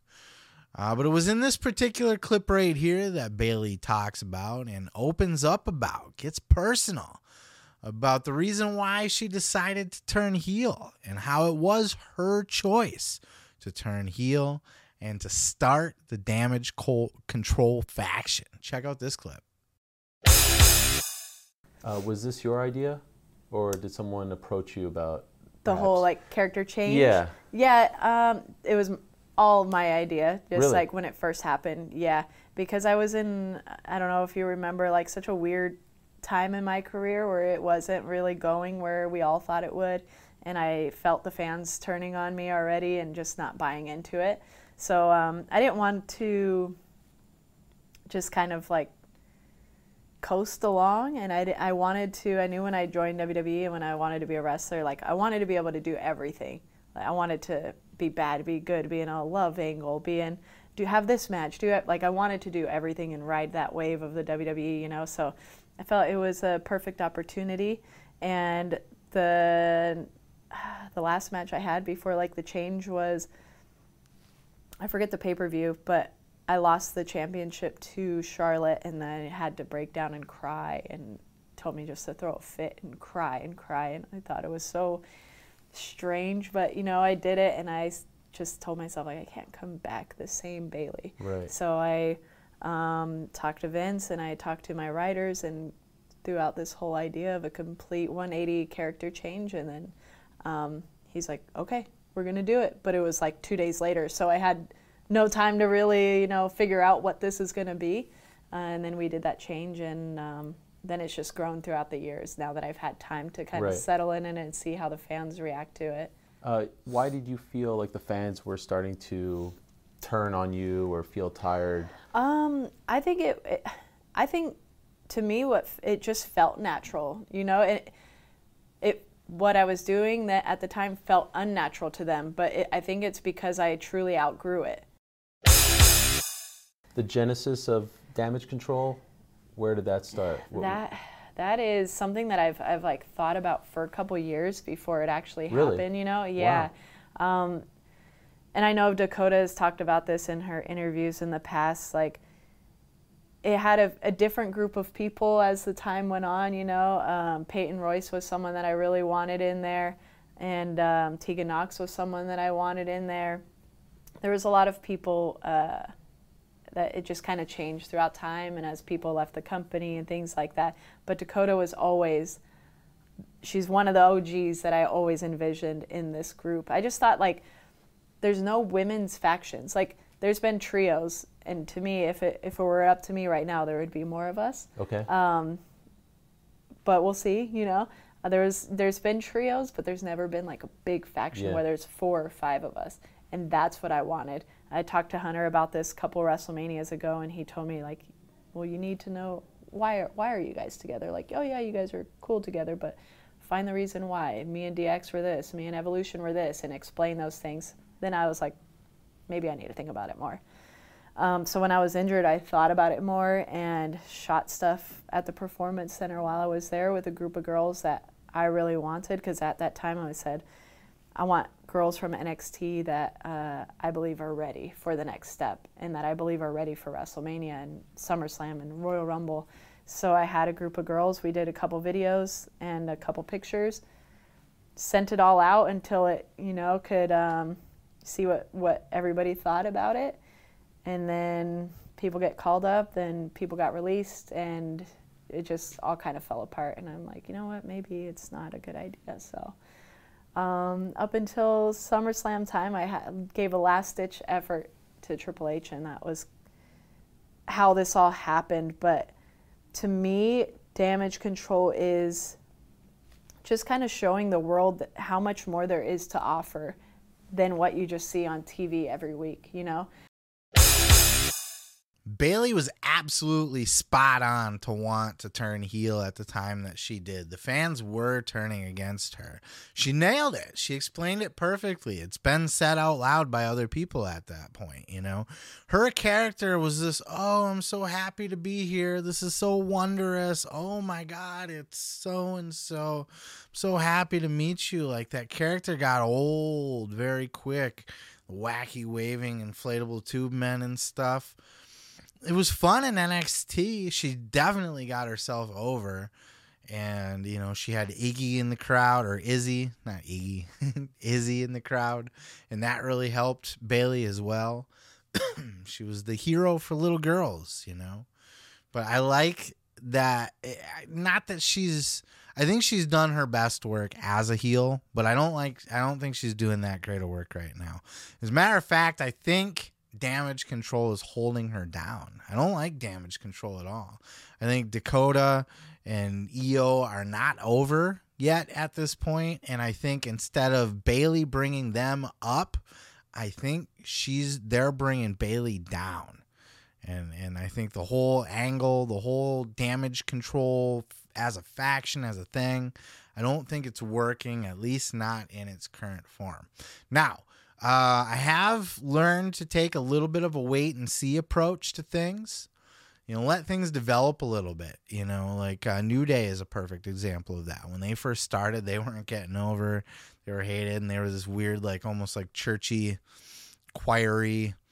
Uh, there were heels that were preaching to people. I, it evolved into something completely different, but it would never would have had it not been given the breathing room to just grow and develop you know. Um, but I don't know that damage control could get there. I know Bayley said that she would ideally like to add other members to it. And Triple H has put the kibosh on that. He's not having it. Um, but it's I just don't think it's working for her. I think it's holding Bayley down. I think she's not having a great run since she's come back and and at SummerSlam. I think she sh- she could. I think she's been booked horribly. Even that, you know, she had that cage match with Becky Lynch that turned out to just be an angle and a beatdown. I think that got over like a fucking sack of bricks. That was just she's been doing some bad work lately and she's got to lose damage control. Bayley's one of the best female wrestlers on the planet. I Bayley versus Sasha NXT Takeover New York, Takeover Brooklyn, whatever. One of the best, one of my favorite matches. Period. Not women's matches. Definitely the best women's match I've ever seen. Um, but eh, one of my favorite matches. There was shit that they were do- the littlest things is what nobody else does. The, the the way that Sasha Sasha looks like she's fighting and scrapping the whole time. It's one of my favorite things about her. And people call her Botcha Banks because she's sloppy and doesn't look as smooth. Wrestling is not supposed to be a fucking performance. It's not supposed to look like a do do dance ballet. You see it happen a lot, but that's not how it's supposed to be. It should look like you're struggling. You should there should be a little you ever see these fucking bitches getting fights in like the McDonald's or something like that and they're fucking pawing at each other's hair and then they slip and they fall on the floor and they're throwing weird punches that aren't really like you ever see a fight? You ever see a chick fight? Like the shit's not supposed to look clean. And and Sasha would stomp on the fingers and fucking just oh just those little things, man. That's why Sasha's one of my favorite wrestlers. And that match was one of my favorite matches. Bayley's fantastic. She just needs a better push, a better opportunity to show it. And uh, she's fastly moving steam. And that's, I think, again, why I'm going back to why I think she needs to leave WWE too. she should get out. I don't know how much more she's got left on her contract. A good source for that is uh, Sean Ross Sapp, Fightful. I don't know if it's behind the paywall of Fightful Select, but I know Sean keeps a pretty good uh, record of at least all the contract information that's public, so it would be over there. But Bayley, ideally, if I was being a fantasy booker, Bayley gets the hell out of WWE at least for a little while, and her and Sasha have a run on the fucking Indies together. Because Sasha's got her first little run right now, right? So now imagine she spends a year, year and a half, whatever it takes for Bayley's contract to come up, right? And Sasha's making her rounds as a solo performer. Then it starts to get stale, right? Now she's been out for a year, year and a half. She's still fine. It's great. She's still she's still Mercedes Moné, but she's not. It's not new anymore. It lost the newness. Um, but add Bayley to that now and send the two out together as a two woman power trip, as the outsiders, the female outsiders, send them into New Japan to beat up the girls there, send them into AEW to beat up the girls there. And don't make it the NWO. When I say the outsiders, I don't mean turn it into a thing. I just mean like that that those same vibes that you got from Hall and Nash when they came over to WCW. Do that with Bayley and Sasha. They're outsiders. They're rebels. They're sitting in the crowds. They're picking fights with the female wrestlers. They're attacking them. They're jumping people. They're fucking laughing about it. They're mocking people. Oh, you're hurt. Oh, your leg. Oh. And fucking, you know what I mean? Like, they can do some damn good business like that. Mercedes have a whole nother second run on the Indies for a whole nother year, two years with Bayley or in AEW as those outsiders. Then they go back to WWE if they want to. There's plenty of room. You got all the time in the world. I know the shelf life of a female wrestler is shorter than it is for males just I mean, do I got to say it out loud? The reasons why? Um, sorry, but it, it, you know the shelf life is shorter for that reason, uh, and I think eh, time's not to be as friendly to one of the two. I'm just digging myself a hole. Time's not going to be as fr- I'll just fucking say it. Time is not going to be as friendly to Bayley as it is to Sasha in that regard. So, uh, if there's business to be had and they're to have a nice little run, I think uh, they should strike while the iron's hot. Bayley should get the fuck out of WWE. But you know what? Like, if she stays in WWE, good for her. There's tons of money there. She'll always be, you know, towards the top of the card with the women. You know, so it looks like she's gonna be doing something fun with Trish and Lita probably this year at WrestleMania. Trish, Lita, and Becky versus Damage Control would be a fantastic match. Which Bayley said she would like to do a WrestleMania uh, with Damage Control. Um, so good for her if she's getting all that. I just think it's shit right now. I have zero interest in anything Damage Control is doing. I think they, and I think it's Dakota, and I think it's Io. I think they're they're they're not interesting. I don't care. I don't care about either one of them. They're neither one of them are good in the ring. I don't give a fuck what anybody says. Io can fly and, and jump, and that's fine, but they're they're just not good wrestlers. so uh, they're boring. Nobody cares, and they're holding Bayley down. But that's my two cents. As always, leave your two cents down in the comments below. I'm going to go ahead and move on to the next. Somebody's gonna get the ass kicked. Somebody's gonna get the wig split. What? Somebody's gonna get the ass kicked. Somebody's gonna get the wig split. What? What? Mark Henry made the news this week talking about guess who? CM Punk. Talking about the whole brawl out situation. Still heavy in the news. We've covered it to death on this show, even today. Kenny Omega talked about it this week on a podcast. Britt Baker talked about it this week on a pro on a blah blah blah. And then even the boys over at Busted Open talked about it. They did a whole master class on it this past Sunday, as a matter of fact. Every week they have a master class recorded where Bubba, Tommy Dreamer, Mark Henry, and Dave LaGreca all sit down for about a half hour, nothing crazy. And they just kind of talk about something related to the world of professional wrestling and they do a deep dive into it, you know, a master's class from the point of view of the guys who are all legends in the business at this point. In this past week, they did a master's class on CM Punk and should he be brought back to AEW. And Mark Henry famously made the rounds this week for his thoughts on the topic, where he said that Punk is not a cancer.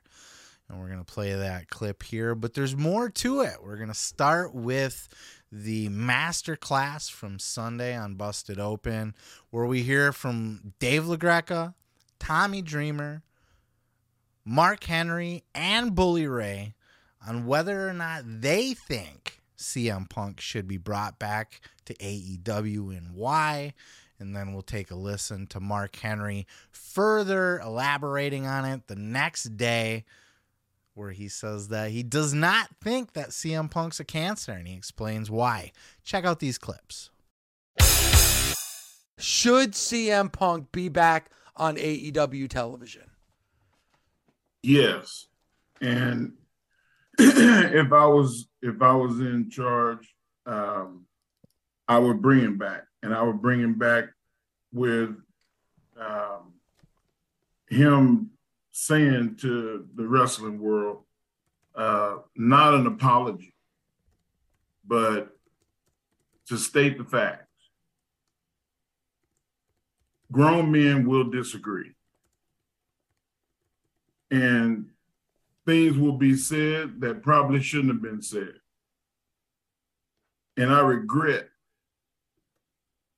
airing my dirty laundry in front of the world. Won't happen again. Do we agree on everything? No. Can we work together and exist and have a business relationship? Yes. I will not let my personal feelings, my personal gripes and concerns interfere with business again, because ultimately the important thing is business. And I am the business, and business is good. Exactly what Mark said. And another big part of whatever statement when he does come back has to be to the fans if you will accept me, if you want me back, I'm here because hey, I, I understand it. Like you may not want me back. What if his um, side of the story is legitimate and it's the other guys that caused the problems? Do they owe the fans an apology? Hey, you know what? That's a great point. Already, uh, yes, it is, but they're already back. So, Tommy, yes or no? You bringing him back? Me personally, yes, because I also like the guy. Okay, that's, that's two yes. And I also and think, Tom, and I think he helps my company. So, so bully, I vote yes for Punk to come back. Mark says yes. Tommy says yes. You know, the floor is yours. Um, I think you already know my answer because much like Mark uh, highlighted the word business, uh, that is the only uh, mode I think in when it comes to professional wrestling is business.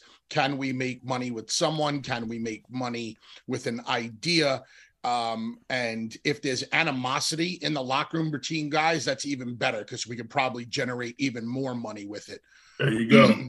I don't give a fuck who likes me, who doesn't like me, who respects me, blah, blah, blah. This is sports entertainment, and you ain't going to be at my fucking funeral. So I don't care. But if we can make money together, that's a different story.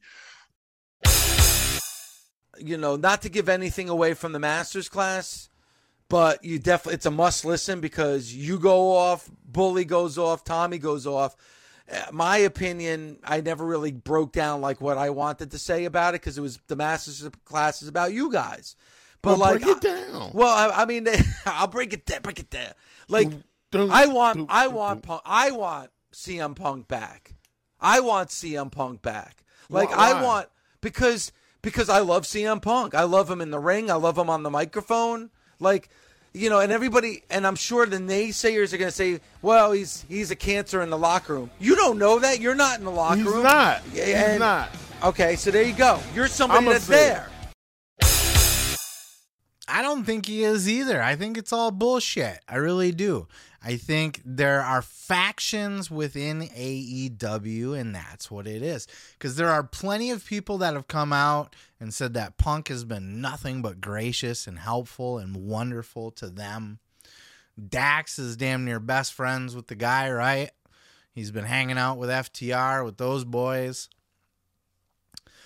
Wardlow has had nice things to say about him. Fucking uh, uh, Will Hobbs has had nice things to say about CM Punk. Ricky Starks has had nice things. Jade Cargill, I covered that on this show, has had wonderful things to say about CM Punk. And you know he bought. You know there's the stories that he bought everybody in the locker room, fucking in the women's locker room, coffee, Starbucks gift cards like big baller ones too with a lot you know like a lot of money on each one like punk just seems like a guy that's not to take any bullshit from anybody. He's to speak his mind and he's kind of a grumpy curmudgeon fu- irritable fuck to begin with. He's a miserable prick. Hey fine lots of people are miserable pricks. I believe this or not i know i know it's weird but maybe if you ask like an ex-wife or two, I may be described as a miserable prick from time to time. So I get it. I understand. And this is partially why CM Punk has been one of my favorite wrestlers of all time. Actually is my favorite. He's my guy. For better or worse. You know what I mean? Even if I've fallen out of love with him a little bit over this whole thing. He's it, Punk's my dude, right? I relate to him most, and he just he speaks his mind, and he's he's not afraid to. And I'm not to say that's not to say he's in the right or that he should speak his mind. I think he's he's brash and he's a prick, and he doesn't. He's he's. uh he's got a sting sometimes when he speaks. You know, they say that about uh, I'm a Scorpio, for example, and that's one of the things like their stingers hurt. You know what I mean? Like Scorpios are famous for brutal truths and just kind of laying it in. Where like, oof, that was that was that was a little bit harsh. That one stung a little bit. That's Punk's Punk will do that to you. You know, he's he's got that kind of energy to him as well. Um, but I think that's if you cross him, you know, and we know that the young bucks, they're a little clicky fucking. We hear it from Dax and stuff too. Regardless of you know, maybe you know, I even said last uh, a couple weeks ago that I think you know after listening to Dax, I I think he takes himself a little too seriously. He's getting in all these little beefs and getting upset with people over things, and I think it's because he he just he's too passionate. He's too serious. And uh, so maybe the FTR and Punk are outliers. Maybe that's why FTR might not be coming back to AEW. You know, maybe that's why Tony Khan didn't didn't invite them back to finish out their contract. Like Taxa said, hey, we let Tony know we're willing to come back and work till our contract's up, or you know, uh, you know, if we can work something out. And he said he hasn't heard from him yet. I don't know if Punk's coming back, but you heard it from all the guys there. They all think he should based on business. And I'm going to try to make this a little bit different uh, from the Kenny Omega clip because Kenny Omega, I did cover uh, this brawl out situation from a different angle earlier from both. Uh, I did a clip, Britt Baker was talking about the subject, Kenny Omega was talking about this. It's still such a huge issue. I think the ideal position here is if you can figure out a way they don't gotta like each other they don't gotta get along they don't gotta be friends but if you can figure out a way to get CM they don't even gotta apologize because CM Punk and FTR together on their side and then you get the elite over on their side, and you just fucking the elite versus CMFTR. Six man's one on one mixes leading to the big pay per view, the big blow off for both of them. Long term story, six months leading to FTR versus Young Bucks 3, the rubber match, and CM Punk versus Kenny Omega one on one. I think it'd be brilliant. I think it would draw a lot of money. I don't know that it'll happen because of egos and politics and that sort of thing. People got their clicks backstage. The Young Bucks are their own separate clique, you know, and then there's guys that are probably just lone wolves and stuff. You know, Britt kind of seemed like she's with the originals. Like she was on the side of the elite, basically, even though she seemed to, you know, be friendly with Punk. And I know Punk was a particular fan of Britt Baker, put her over in his first promo there. Punk's a very divisive guy. He always has been. Very unliked in a lot of ways. But look, being unliked doesn't mean you can't draw money in the business. Ultimate Warrior was not very well liked, and he is to this day one of the biggest names in the history of life. You know? You ask anybody on the street to name five, ten wrestlers, I'll bet you Ultimate Warrior's name comes up 80 80 out of 100 times at least. You know, he's a legend. Also a piece of shit that nobody liked. So eh, CM Punk at least has some friends in the business. but it's a mess. The boys have busted open. Mark Henry support. Mark Henry says he's not. He, that's another one now. He's saying good things and he's echoing what some of these other guys. He's seen him working with people. Punk's not an egomaniac back there. He's not oh lace my boots and why are you wasting my time and fuck you. Do you know who I am? Punk's out there. He's helping the young guys. He's requesting to work with the young guys and he's talking with them and he's hanging out with them and he's buying them Starbucks and supporting them and encouraging them. And Punk's a good dude. You just don't fuck with him. And somewhere along the way backstage, as EVPs, the elite were probably rubbed Punk the wrong way to make him think these guys are a bunch of fucking morons that couldn't even manage, manage a target. And they're sitting here trying to tell me, fuck you. That's CM Punk. That's how he is. You can design your locker room to not have people like that, which is one way to do it. Absolutely. And, you know, Tony Khan, it's been said that he likes to design his locker room to be a team. Jake Hager said that. You know, he wants people that are going to get along, that are going to be a team. He runs his company like a team because he comes from a sports background. He's a sports ball guy. But there's egos and attitudes and clashes of prey. It's a, wrestling is very much an individual sport as much as you can try to make it a team sport. You know, AEW is a team, yay. Might have all been like that. But at some point, you're going to start bringing people in that are like, I'm just here to get a fucking paycheck and make myself a bigger star. And, and, and Punk's not even taking that attitude. You know, that's how, remember Bryan Danielson came in and he was like, I'm going to be the opposite of Punk. I'm going to kick all these guys' heads in and I'm going to just fucking, I'm here to beat the shit out of people. I don't want to help anybody. I don't want to bring anybody up. I just want to beat the shit out of people. Of course, Bryan is also helping people out backstage, famously working with Jade Cargill. I'm sure many other people, but I don't think Punk's a bad guy. I think he just you know, there's a, a clash of personalities there, especially because the elite are friends with Colt Cabana, close friends with Colt Cabana, as a matter of fact. The Young Bucks were so su- successful on the independents because they sat under the learning tree of Colt Cabana of how to do merchandise and the fucking he had a podcast they did a fucking youtube show you know what i mean? So they learned under you know, from colt. They're tight with colt. Punk not so much. Colt's probably going to say bad things about Punk to them behind closed doors, and they're going to have an opinion about him already when he comes in. And that's going to create problems when they're trying to do business backstage.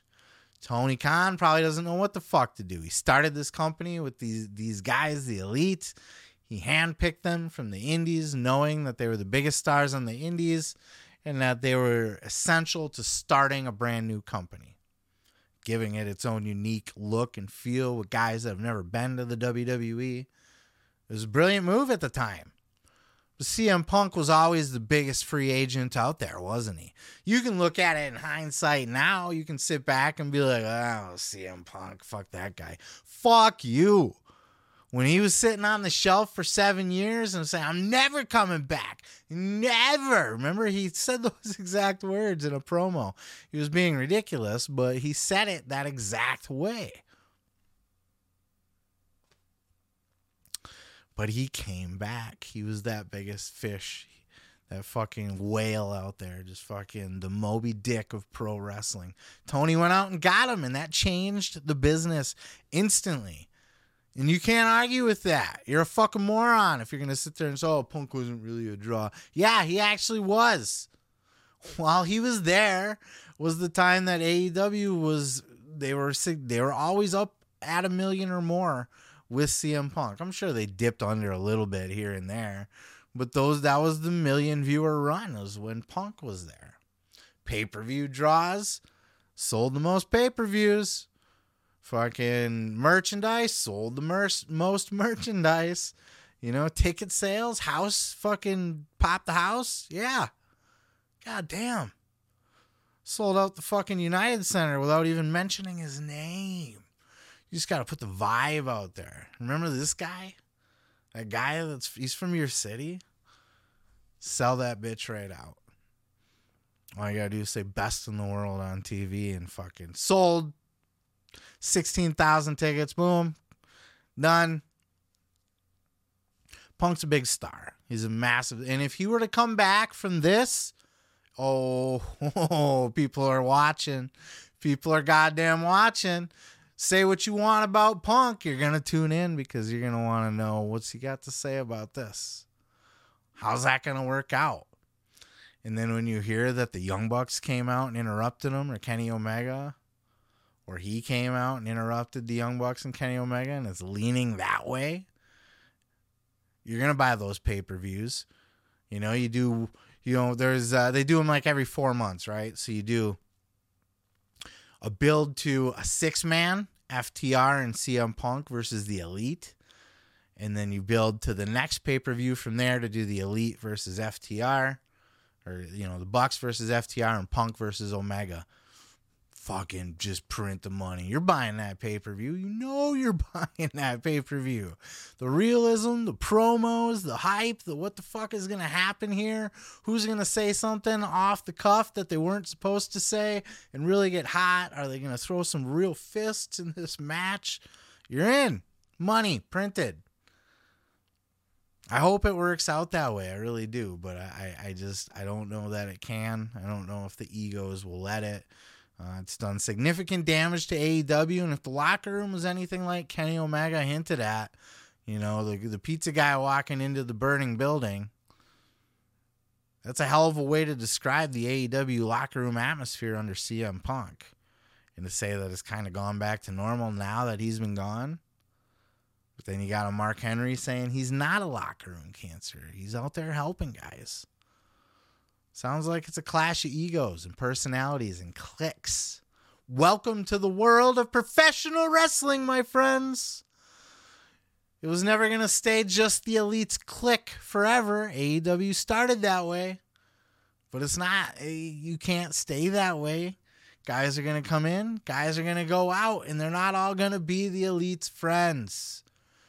And now the elite's just pissy because that's how it's looking. You know what I mean? They got a lot of their power taken away from Tony when he took over the reins of the booking, which is, you know, Booker of the Year. You know what I mean? It hasn't worked out too well since, but remember, uh, they had more significant control in that whole Dark Order beatdown that ended Dynamite that got really low ratings. Tony Khan took it back after that. Now a lot of these guys say they're just EVP in name only with you know maybe a couple tasks, but they don't have a lot of pull that people think they do. Tony took it away. They're gonna get salty and move on. I think they're gonna leave. I think all three of them are gonna leave the company it's probably a good idea to bring CM Punk back. It's probably a good idea to run a wrestling promotion. And that's not to say I don't have a beef with the elite. I don't have a beef with, with Young Bucks and their flippy floppies, Meltzer drivers, none of that. I don't care. Twinkle Toes fucking I praised Kenny Omega's match with Will Ospreay at Wrestle Kingdom. My God, what a match! Better than anything he's done in AEW. He was a different wrestler in New Japan. Still some Twinkle Toes stuff in there, but I don't care. I, I like a I like a buffet in wrestling. I like it all. If it's good, it's good. Um, but if they leave, you know, eh, like you can't just only hire their friends. It, you can, it can't go on that way and be a successful promotion. It's not to say CM Punk is the Lord and Savior of your company, but you need at you need at least him if the Bucks and Kenny are gonna leave, and you need to like. Punk's not going to be the last guy that's not friends with the Bucks that's going to come in and be a big enough star and have a big enough ego to be able to push back. Hell, Jericho could get a hair up his ass with the Bucks and decide, you know what, fuck you guys. What's Tony gonna do then? He's gonna sit in the corner and jerk off like a cuck because it's all he can do. It's all you can do about it. There's nothing you can do. So, uh, welcome to the world of professional wrestling. It is what it is. But you know what? Bucks, Omega teasing that they might be leaving, getting pissy when something happens that's not with their friends. You know what I mean? It's not it's not sustainable long term. Let them go if they want to go. Bring back Punk. See what happens. And be a boss. You got them all under contract. Here's what we're to do. I'm bringing you back. You're to work with the Bucks. Shawn Michaels worked with Bret Hart. They hated each other. Many people have hated Matt Hardy and Edge. They worked with each other. Edge was banging Matt Hardy's girlfriend. You banged my girlfriend, bro. Your penis was in her mouth. And now I got to go out there behind my back. I I kissed her and, and she's got your your dick hairs on her breath and I have to, and now I have to go out there and cooperate and make money with you. I have to do a fucking match with you. Yes, because it's great fucking business. Because people know the behind the scenes shit and they want to know what's gonna happen. That's why there's so much money to be made here. But I've ranted on it enough. What are your thoughts? Should CM Punk come back? Is he a locker room cancer? Is he not a locker room cancer, and the Young Bucks and Kenny Omega are just a bunch of little sissies that don't want to play with anybody that's not their friends. What do you think's going on here? What do you think's the best play? How do you see it? Let me know down in the comments below, and I'm going to go ahead and move on to the next. Well, it didn't take Eric Bischoff very long to go right back to taking his shots at Tony Khan, along with Dave Meltzer. He had a particular hair up his ass this week on 83 Weeks, where he went off on a tirade about this whole Booker of the Year award that Tony Khan got. Uh, this would have been for the year of 2022. And there's lots to say about it, but I'll say it on the other side. Why don't we take a look at this clip from Eric Bischoff on 83 Weeks, giving his thoughts on Tony Khan and what kind of booker of the year he really thinks he is. And what are his thoughts on Dave Meltzer and his whole Wrestling Observer Awards? I'll give you a hint. Eric Bischoff doesn't hold back like he like he ever fucking holds back. Check out this clip. The Wrestling Observer newsletter and the people that vote within it are a collection of it's basically a circle jerk. Okay. It's a masturbation experience for Dave Meltzer to be sitting in the middle of this small group of nerds like him and making these votes that are not based on anything closely related to any kind of re- subjective or objective reality. It's just not. You've got Dave Meltzer, who is he creates this narrative within his little dirt sheet universe and gets like-minded, weak-minded people to all vote and, and, and, and agree with him and his perspective on things. To suggest that Tony Khan was Booker of the Year, Promoter of the Year, when his company damn near imploded last year as a result of the piss poor decisions, immature decisions, and nonsensical decisions that Tony Khan has made last year is a joke. But the reason Dave does it is because of the proximity principle, right? Dave is close to the elite. He's close to the young bucks. You could he could say whatever he wants, and Tony Tony Khan could criticize Ariel Helwani for not being objective. Dave Meltzer, if he is not a paid um, supporter and promoter in his own way uh, of AEW, probably should be. And now it's all blowing up in his face. I think he's just telling it like it is on this one. I know Eric Bischoff does particularly have a hair up his ass about Tony Khan and Dave Meltzer. So he's going to be more prone to taking his shots at them anyway. But he's right. Booker of the year when AEW damn near fucking like this was a terrible year for AEW. 2022 was a goddamn worst year in AEW history. The worst. The booking was the shits, the storytelling was the shits. Ever since Punk left, ever since All Out, Brawl Out, that pay-per-view was their their height. Going into that, man, they had such build up, such hype dog collar match, all the great shit that they were doing, building up to that all out. And then that shit happened, and AEW just took a giant shit since then. And they've dropped the ball with FTR. Dropped the ball with, you know, Saraya came in. She's not as anywhere near as big of a star as she was when she came in. She's had the life sucked out of her. Same with Ruby Soho, Soul, Soul, Solo, Soho, Ruby, Ruby, Ruby Soho. Um, Bryan Danielson, who having phenomenal matches. AEW's got the best matches you'll ever see on TV. AEW has the best wrestling. WWE has the best storytelling.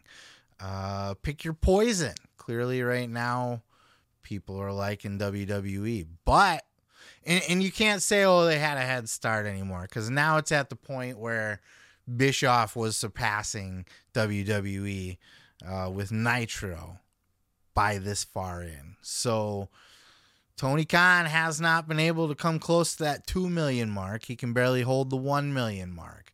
So obviously, there is a ceiling for great wrestling matches. You have to tell stories. You have to have must see what's going to happen next.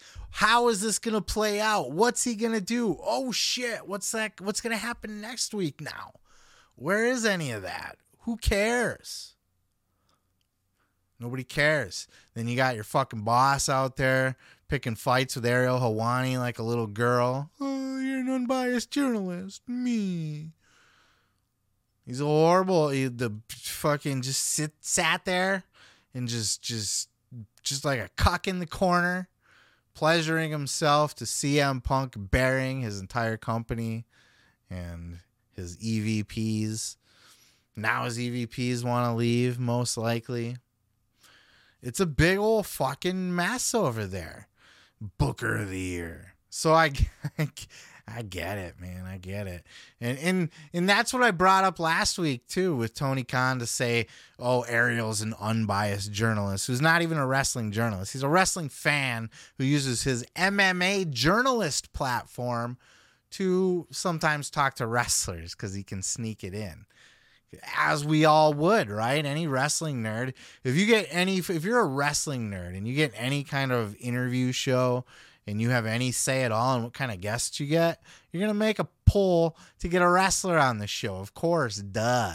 So Ariel loves doing his interviews with the wrestlers and he does them great, but that doesn't make him a wrestling journalist. Besides the point, though, he wants to talk about unbiased. Look at fucking Meltzer. Eric Bischoff's second point. Eric fucking nailed it on the head. Meltzer is in the pocket. I don't think literally, but maybe.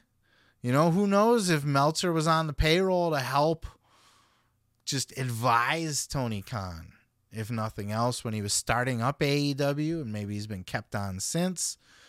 Uh, Meltzer certainly doesn't do anything harm, say anything harmful about AEW ever.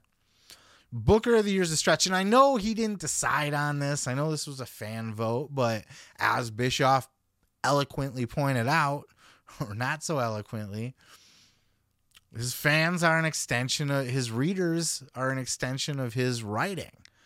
You know, they're getting their information from Meltzer. So when they go to vote on who's their favorite, when all they've been reading about all goddamn year long is how great Tony Khan is, of course they're gonna make him the fucking.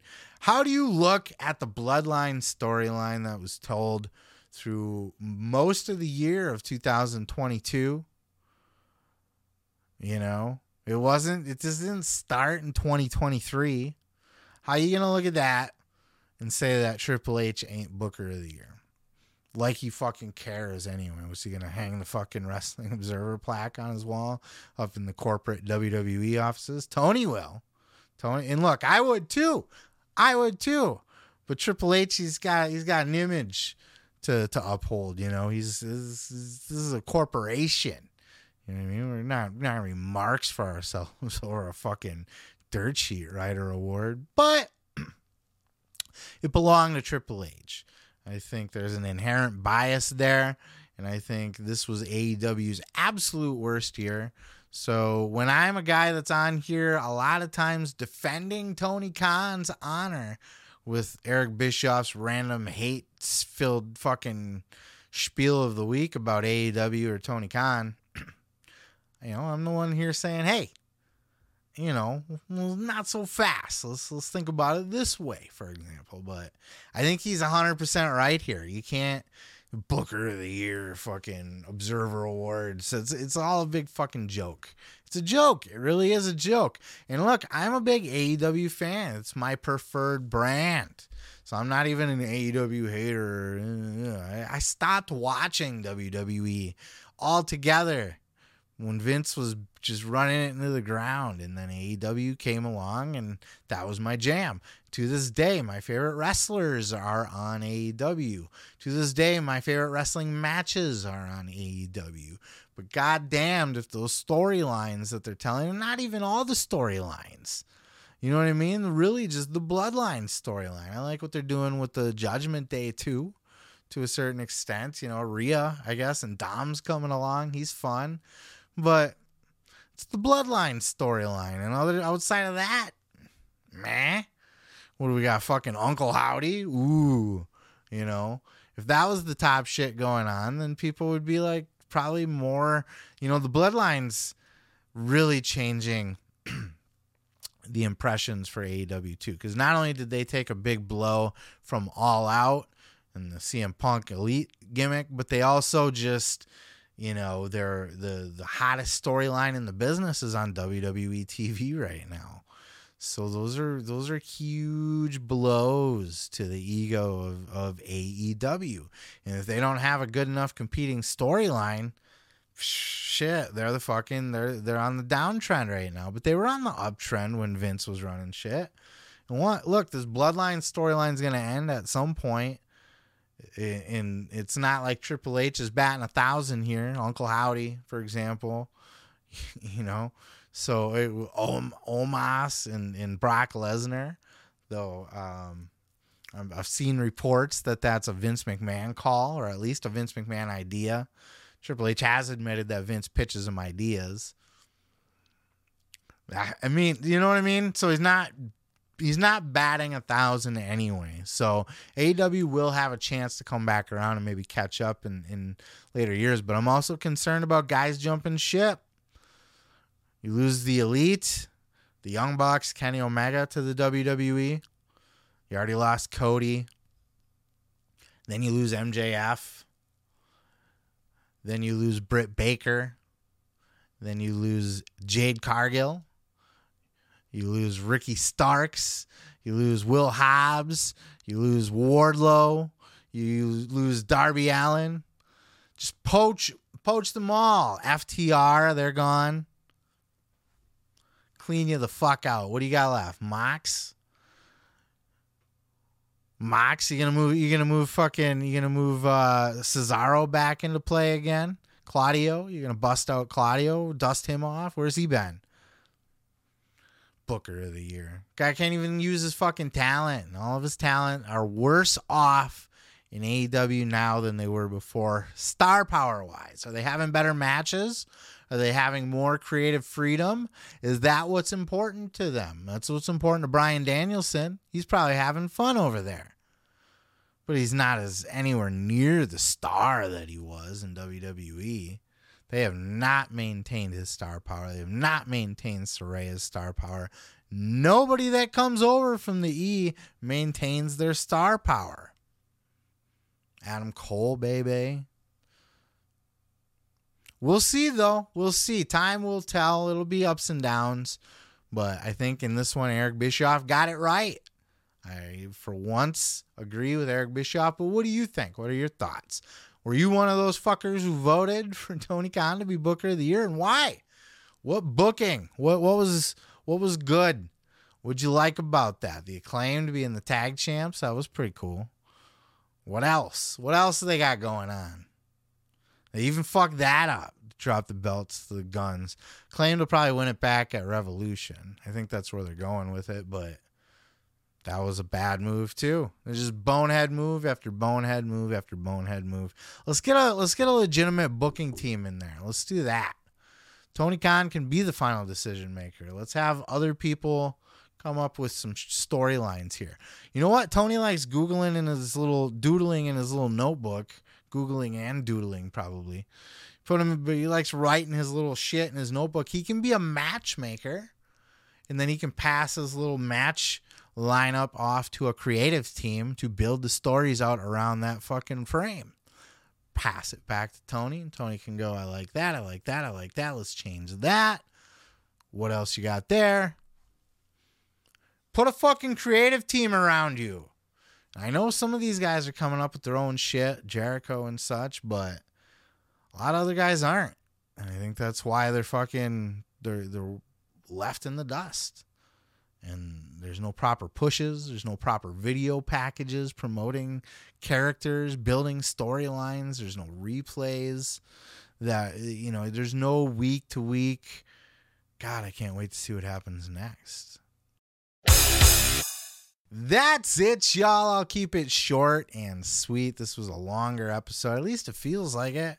Once I get it edited down, maybe it won't be so big. But I've looks the recording time here is significantly higher than it normally is. So there you go. Nice long show for you.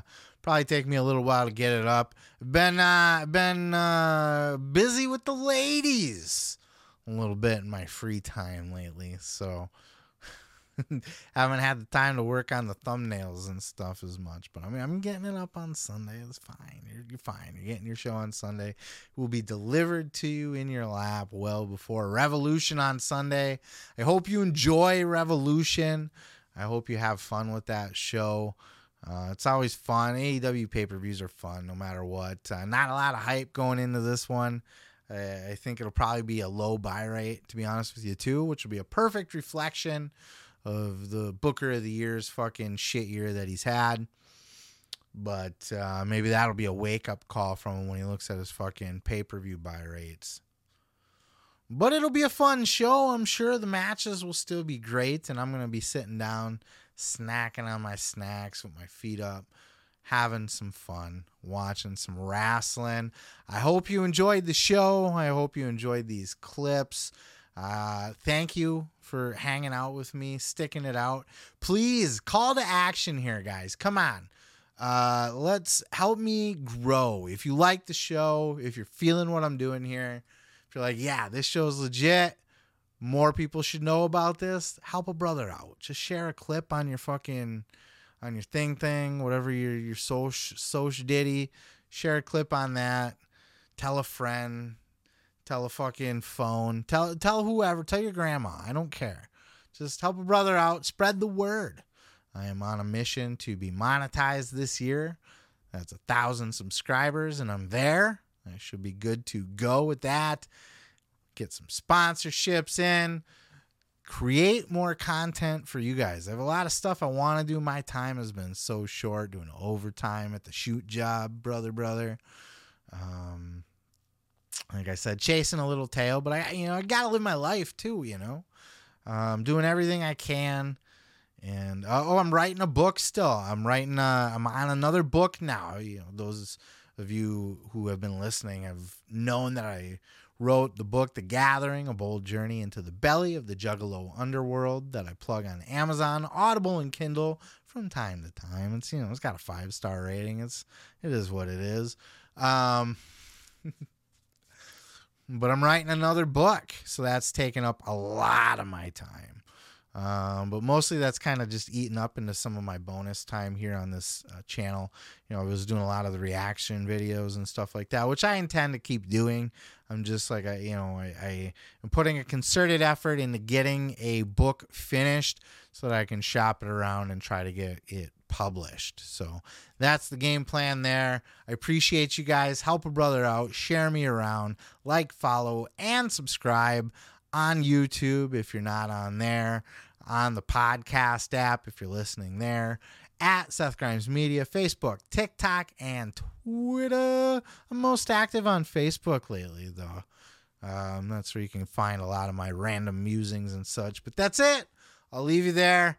Thank you so much for hanging out. Hope you have a great rest of your weekend. Peace, love, and pizza.